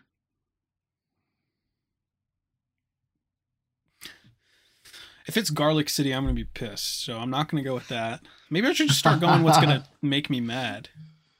Because it seems like Garlic City. what happens. Uh, sh- what was it? Shikaakwa? Shikaakwa. It's spelled S H I K A A K W A. Shikaakwa. Okay. I I just have a hard time believing you'd make that up. Um, what's the first one again? Second City. And then the final one, the final answer. A blockbuster. blockbuster. Don't see it being blockbuster. Uh, I'm gonna go with second city because maybe that means like New York is the top and then Chicago's like second city. We'll go with that. That is correct. It is Second City. Uh, Chicago is, um, I think, a, a French word. I forget um, what it's derived from, but that was the original inspiration for the name Shikaakwa. Uh, the Garlic City is um, because um, there's a lot of garlic trees that grow around Chicago, and there's actually a lot of garlic to be found there. And the blockbuster, I made that up. Okay, you got one, you got two points on the board. You are one point shy of me. Three questions left. I really need Which to. of these- I need to make all of these questions to have a true shot of winning. Pretty much. If you make all these questions, you might win. Um, which of these monuments or pieces of public art will you not find in Chicago? So, as we all know, in big cities, there's a lot of public art and sculptures, uh, monuments. Um, so, I will give you four names of monuments, pieces of art. Um, you have to tell me which one is not found in Chicago. I also have descriptions of each monument if you would like to know those. I've been the one of the times that I went to Chicago was with a was in a school trip where we went to the uh, whatever that art museum was there. Um, Mhm. Chicago Art Museum. Yeah, and and the some of the uh, and the natural the Museum of Natural History or something. Okay, so if you want to know a little description on each of these, you can ask me. But here are the pieces of art Calder's Flamingo Dubuffet's Monument with Standing Beast, Nuclear Energy, and Balto. So I assume you'll want descriptions of these. But the question is what? those are it. Which of these art pieces is not found in Chicago? So three out of the four are. Three of these are in Chicago. All right, give me an explanation of each, please. Calder's Flamingo, created by American artist Alexander Calder, is a 53 foot tall stable. Um, not stable like a horse stable. It's spelled S T A B I L E. I'm not sure exactly what that means. It was commissioned by the United States General Services Administration and was unveiled in 1974. Um, constructed in 1973. Monument with Standing Beast is a sculpture by Jean Dubuffet. It is a 29 foot white fiberglass work of art uh, weighing 10 tons. Unveiled in 1984. Nuclear Energy is a bronze sculpture by Henry Moore at the site of the world's first nuclear reactor, uh, created in 1942. Um, and Balto was dedicated to the sled dogs that led several dog sled teams through a snowstorm in the winter of 1925 to deliver medicine in Nome, Alaska. And this was created by Frederick George Richard Roth. Okay, so it's either Balto or the nuclear energy one. But I don't really associate Chicago with nuclear energy, but I know that there are plenty in the Midwest.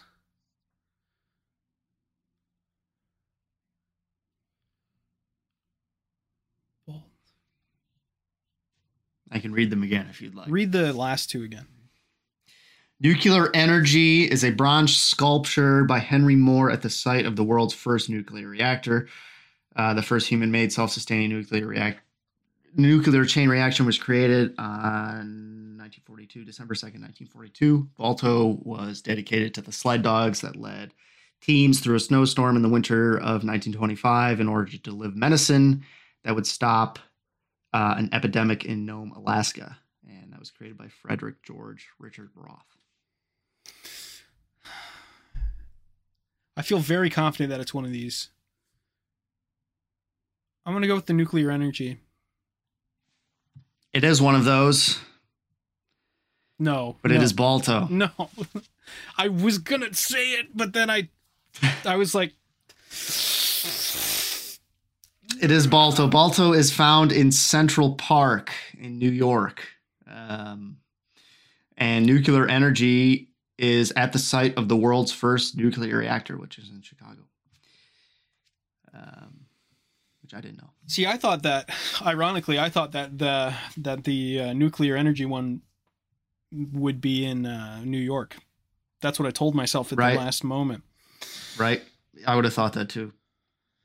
Okay. Two more questions here. We got one that's going to revolve around uh, pop culture, and we got one that's going to revolve around um, uh, crime. Which one would you like first? Crime. Okay, going with the crime question. What is the murder rate in Chicago per 100,000 citizens? Okay. Okay. So there is a lot of crime in Chicago. How many citizens are murdered per 1,000 or 100,000, sorry. Okay. Um, is it A, 12 and a half, B, 18 and a half, C, 44 and a half, or D, 53?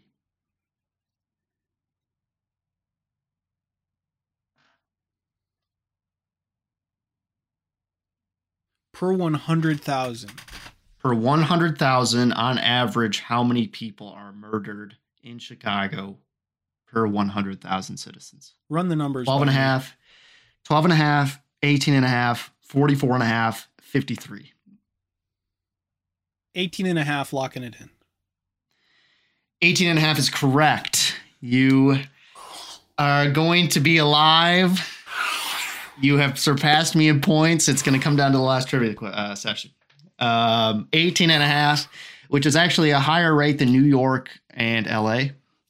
Um, but there are some smaller cities with higher rates, like Chicago, excuse me, Detroit has 53 murders per 100,000. Detroit's that much worse than Chicago? Yes. Uh, yes. And uh, how uh what do you know what these numbers were like what time frame the numbers were based on? Uh, I think these were 2018. Oh, okay. So pretty pretty recently.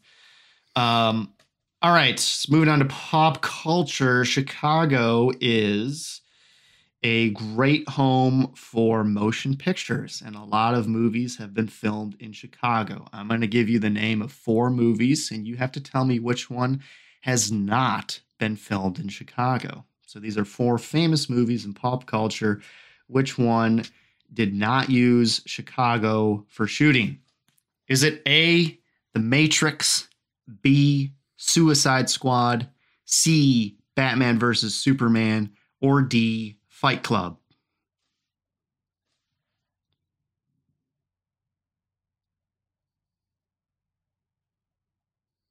So which one hasn't which one didn't Which one did not did not shoot in Chicago? Three of these movies um, were filmed primarily in Chicago, and one of these d- did not film in Chicago at all. So we have The Matrix, we have What's the second one? Suicide Squad, Batman versus Superman, and Fight Club. I'm guessing Fight Club was. I don't know because I feel like all of these could have been filmed in New York as well. Um, so I feel like the one that I the I feel like the one that isn't probably is in New York. Um,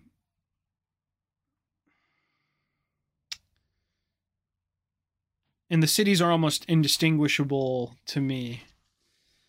They're difficult. It's it's rare that you know. Like so there's some movies that I could have included where you'd know it's Chicago, like The Dark Knight, filmed in Mhm. Chicago, but there's some very famous Chicago landmarks in that movie. So and these these ones are a little trickier because you don't necessarily see those famous landmarks. I haven't But three seen. of them were in Chicago. Is the are you talking the Matrix? Are you talking about the original?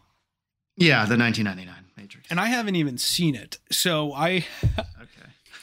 I'm almost leaning towards that one because I know all the other ones. I mean, but let's be honest, they probably all have been filmed in a city.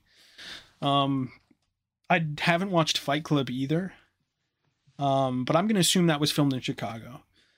Um, the Batman versus Superman and Suicide Squad could go either way on them. I'm just going to lock in the Matrix. The Matrix was shot in Chicago. Wait, let me. Ha- can I? Okay, obviously I got it wrong, but let me give me a shot. Chicago bonus. The Chicago bonus returns. The Chicago bonus. I will give you I will give you 1 point if you can guess it correctly. Wow, what a uh what a big what a big thing this is. Wow, how grateful. That I'm grateful. How grateful am I? A lot. I am I'm very um still probably get it wrong though. I'm to stick with Fight Club being uh filmed in Chicago. Um from the beginning I I was like Suicide Squad might be in New York. Uh, haven't watched the Superman versus Batman. We're gonna stick. We're gonna. You know what? We're gonna go Superman versus Batman. Batman v Superman was filmed in Chicago. So it was Suicide Squad. It is Fight Club. Okay, so I was, you know what? For for a for a very brief moment, I was like, he's doing the Chicago bonus because I already I already said Fight Club wasn't. uh Fight Club was filmed in LA. Really okay. Yep. Yep. The other 3 were filmed in Chicago. Well, I appreciate the Chicago bonus. Um, Yeah. So you're up to 18 points. I have 17 points. you just have to get one right. I have to get one question right in the next podcast trivia session, and I will have won the first session. But um, uh, who knows? Who knows? He could he could blow me out. I uh, yeah, we'll see what the trivia is. Um don't even know where to start for the theme of it, really. Um but we'll see we'll see what happens. Um either way, I'm happy that the trivia wasn't such a big blowout where we where it was very Close. early on that we had a clear winner. It's close. Yeah, I mean, you could have really blown that one out of there. You were close to getting four of the five. That was the only one you were off on. I'm you know what? I'm good at one. I'm good at getting it in between two most of the time. Yeah. Yes. Yes. But But yeah, yeah, again, that's um. again very very uh, gentlemanly of you to to throw the Chicago bonus in there at the end. had to had to give it an opportunity.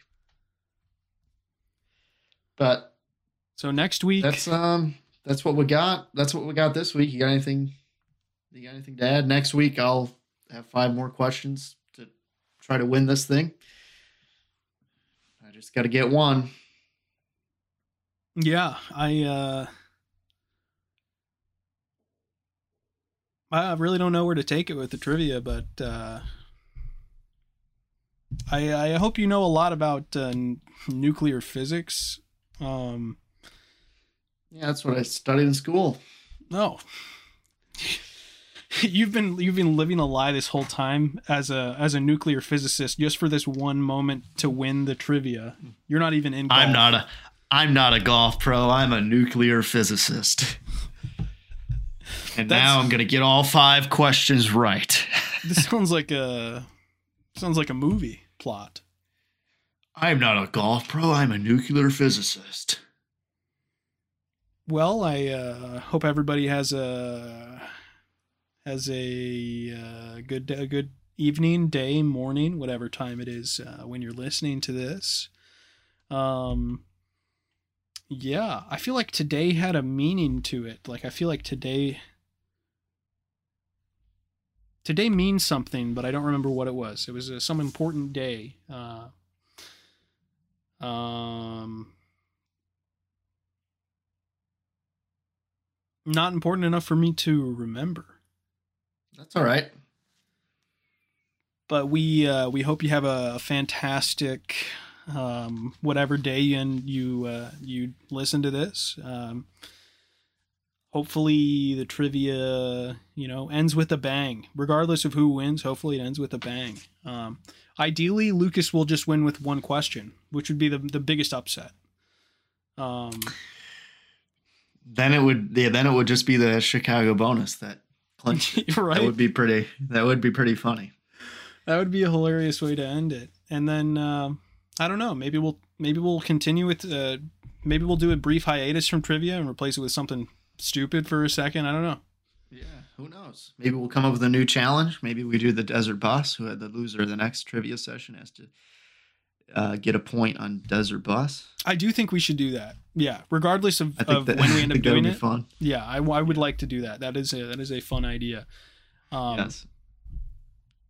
and maybe add some like add some factors within the desert bus that makes it even more annoying or difficult or hard Oh, to pay attention. Oh yeah. Um, Yeah, there's actually I was actually looking more into the the lore of Desert Bus, and there's uh, some modifiers that people have put on it to where the controls will just become inverted all of a sudden. So you know you have to compensate for the the bus's pull to the right by moving left, and all of a sudden the controls will be inverted. So you'll all of a sudden start veering like way right, and it, ju- it just randomizes it So it's like a Um, so mod that- that, makes it random. Yes, it would make it just more annoying because you'd have to actually pay closer attention to the screen the whole time. You can't just zone out. You can't just zone out like you can that you kind of can already. Yeah, I think it would definitely be cool to uh to maybe launch like a Twitch a Twitch type of stream with that with something like that. Um, yeah, it would. But yeah, well you'll have to tune in next week to see who the winner of trivia is and then and then who knows who knows what uh the loser's going to have to do, really. I mean, nobody knows. I don't think either of us Nobody know. knows. hmm But I hope you like uh, coffee beans and and getting spit on. I do. I really do. In fact, that would not be a punishment at all. I have to change my idea then. Um, I hope you can live without water for three weeks.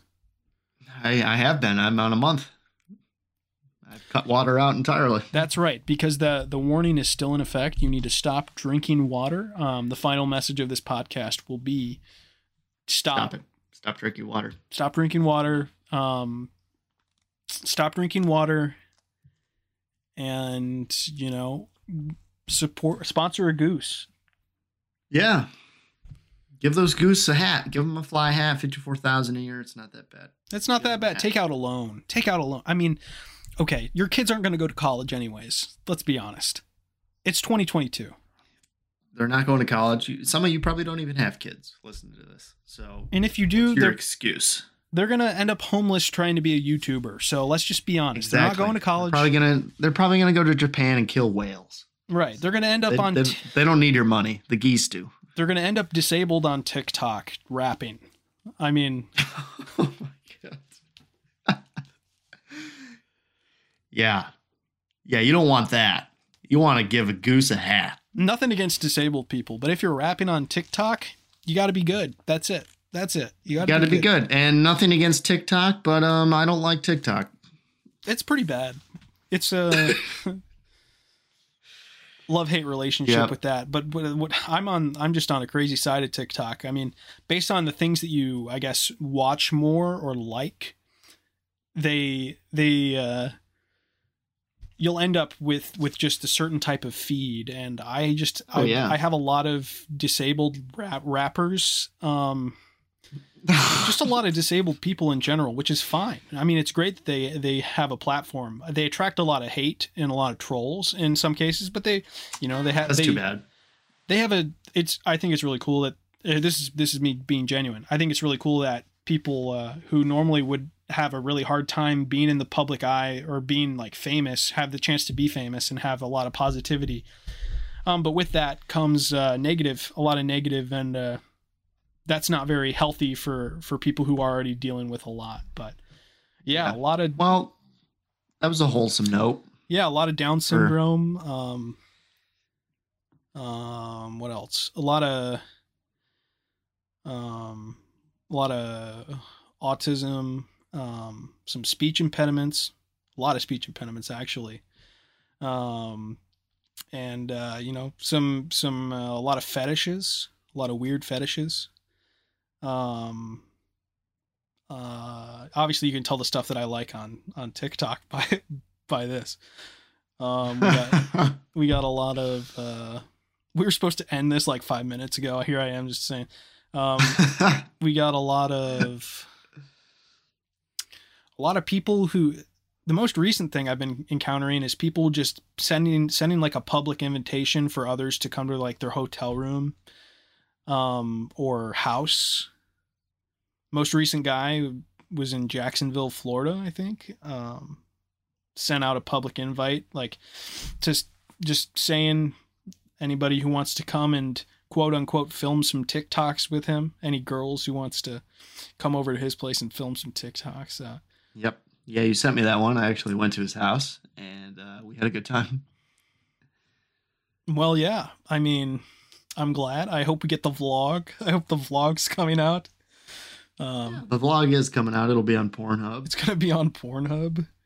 hmm Well, I uh truly nothing against disabled people. Um I I hope I hope that that didn't come I hope that none of that came off wrong. Um, if you keep saying it, it might there might be some insincerity.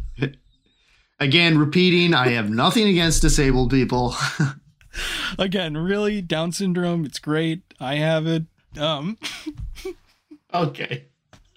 Now every now now everything you've said is is um no, but I'm I, I'm you know I was I was being genuine about what I said about you know people having a platform that normally wouldn't um and that being a good thing, but also attracting a lot of hate too. Um, but yeah, uh, you know, shout out to uh. Shout out to Ireland. Shout out to Germany. I bet you thought I was taking a different yeah. route. You know that. what? Let's let's check. Let me just check real quick. Let's see uh see how our stats are doing. I haven't I haven't looked this week, but You know, I think I Uh, think the the quantities of people watching changed because we because it adjusted the listeners lower. it adjusted Oh, the yeah? amount of listeners we had lower, so then the quantity of the percentage this the percentages increased. Nice. So yeah, still just Germany and Ireland outside of the United States. Uh, Virginia is still holding that top spot in the United States. Four four states are listening to us: Virginia, Michigan, California, Illinois. So thank you guys, Illinois. Shout out, Chicago bonus. Chicago bonus Um, forever. Yeah, yeah. Um, but that's uh, that's what we got. Email us at flaming mango pod at uh, No, no, no. Flaming Melon. melon. That was a I mean, Melon Pod. that was a little slip of mine. Flaming melon pod at gmail.com. Uh, if you have any questions, comments, concerns, want to complain about uh, anything that I've said, um, Or me.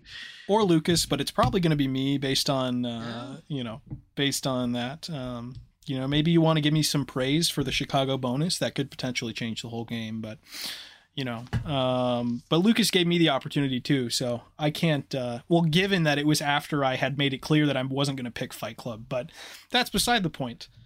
Um, he's going to get frustrated that I just said that, but um, you know, shout out to the disabled TikTokers out there. Um,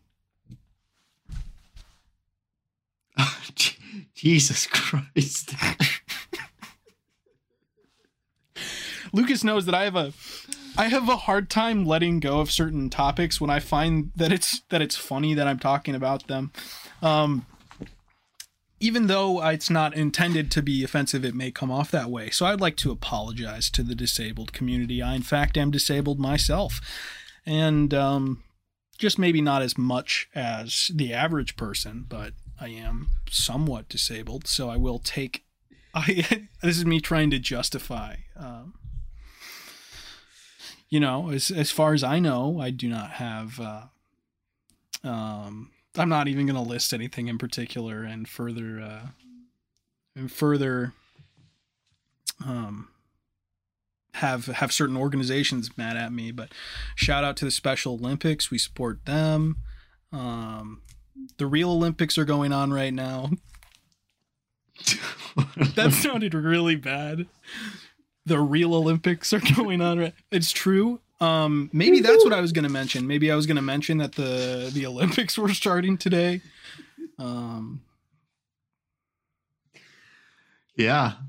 but yeah, you know the you know if you ask me, the Olympics are very special. They're special. Very special. Yeah, the real ones. The real ones. we also are, are are against the Japanese teams. Um, what the we are against the Japan. We're We're just gonna we're gonna just just everybody. yep. We're gonna- so we're going down the line. Yep. we're gonna Japan. check mark everything by the end of the pod. We're gonna make fun of disabled people. We're gonna throw in some racism. We're gonna I'm gonna tell people to kill themselves. Uh, That was arguably the most uh, the most controversial thing. So let's if we're gonna remember Yeah, anything, yeah. just remember what Lucas said. Don't remember, Yeah, remember what I that. said about Japan. We do not support them in this year's Olympics. Um, primarily, see, I'm you're gonna understand where I'm going with this because of the industrial fishing. You know, we're uh, I don't know how this is going to affect our, uh, you know, our upcoming sponsorship with the Special Olympics. Um, Probably pretty negative. well, you know, maybe I'll maybe I'll uh, volunteer and be a ref, uh, and be very favorable with my refing. Um, maybe everybody's going to get a gold medal. I think they already do. Um, but uh, you know, maybe maybe they don't actually. I don't know. I feel like everybody gets something. Um, I don't know. They get to I'd like I'd like to think that, but because it's a you know it's a organization about positivity, so everybody's you know a winner. Um, unlike the the actual Olympics, where there are plenty of losers, um, we hope that Japan is on that list. Um, we hope that they have the worst turnout that they've ever had. Uh, we really do. This is uh, we we really hope that they score worse than any other team. Um, And just to alleviate all the hate that we're giving on Japan right now, I actually would love to visit Japan. me too. My top top places I would I would love to go. Like Me too. I you know fast, fascinating. It looks like an awesome place to visit. Lovely culture, great food, architecture, um, beauty. There's the Mhm. suicide forest. Um, you know, plenty of, Right, right. Yep. which we think that you should visit. You know, if you go over there, visit it. You know, pay your Visit respects. Yeah. huh Maybe bring some rope. Yeah, maybe see maybe you'll see Logan Paul over there. Um, Yeah. Making fun of bodies. yeah, or maybe he'll be hanging. Maybe he'll just be hanging out. Um, Good. Maybe he'll be hanging out. Maybe he'll be hanging on a tree. But- yeah, maybe you'll see some. You know. Um. Yeah, maybe you'll see that. Well, um, I think we're gonna wrap up. You have anything more to say before we tune out? Well, I think that uh, you know, Japan really, uh, you know, I, I really hope that they do poorly during the Olympics. I hope that the Special Olympics, the next one of those, goes well. Um, maybe I'll be a ref. Maybe I'll, uh, maybe I'll, maybe I'll cheat for the contestants. Maybe I'll be a contestant. I don't know. Um, you know, shout out to everybody. Um, Lucas and I are very non. Uh, non-hateful people even though it may come off that way when we tell you to kill yourself but uh, we really we really love you all and thank you for tuning in and if you made it this far really you you are you know you are a true listener Psychopath. you are a Oh, true listener. Yes. you are a listener. and uh, you know if you made it this far you probably are anti-japanese too so congratulations we are in the same category there um, I'd like to clarify. I'm not. I am not anti-Japanese. I'm anti-industrial fishing. Um, which is a big thing in japan so um, I'm just gonna put that out there. Which is, uh, which is Japan does a lot of. Lucas is just saying he's against a lot of their core values and beliefs and a part of their culture. That's pretty big, um, and a big part of their economy too. So Lucas is pretty Yep. much saying that he hopes their economy I am against it. crashes.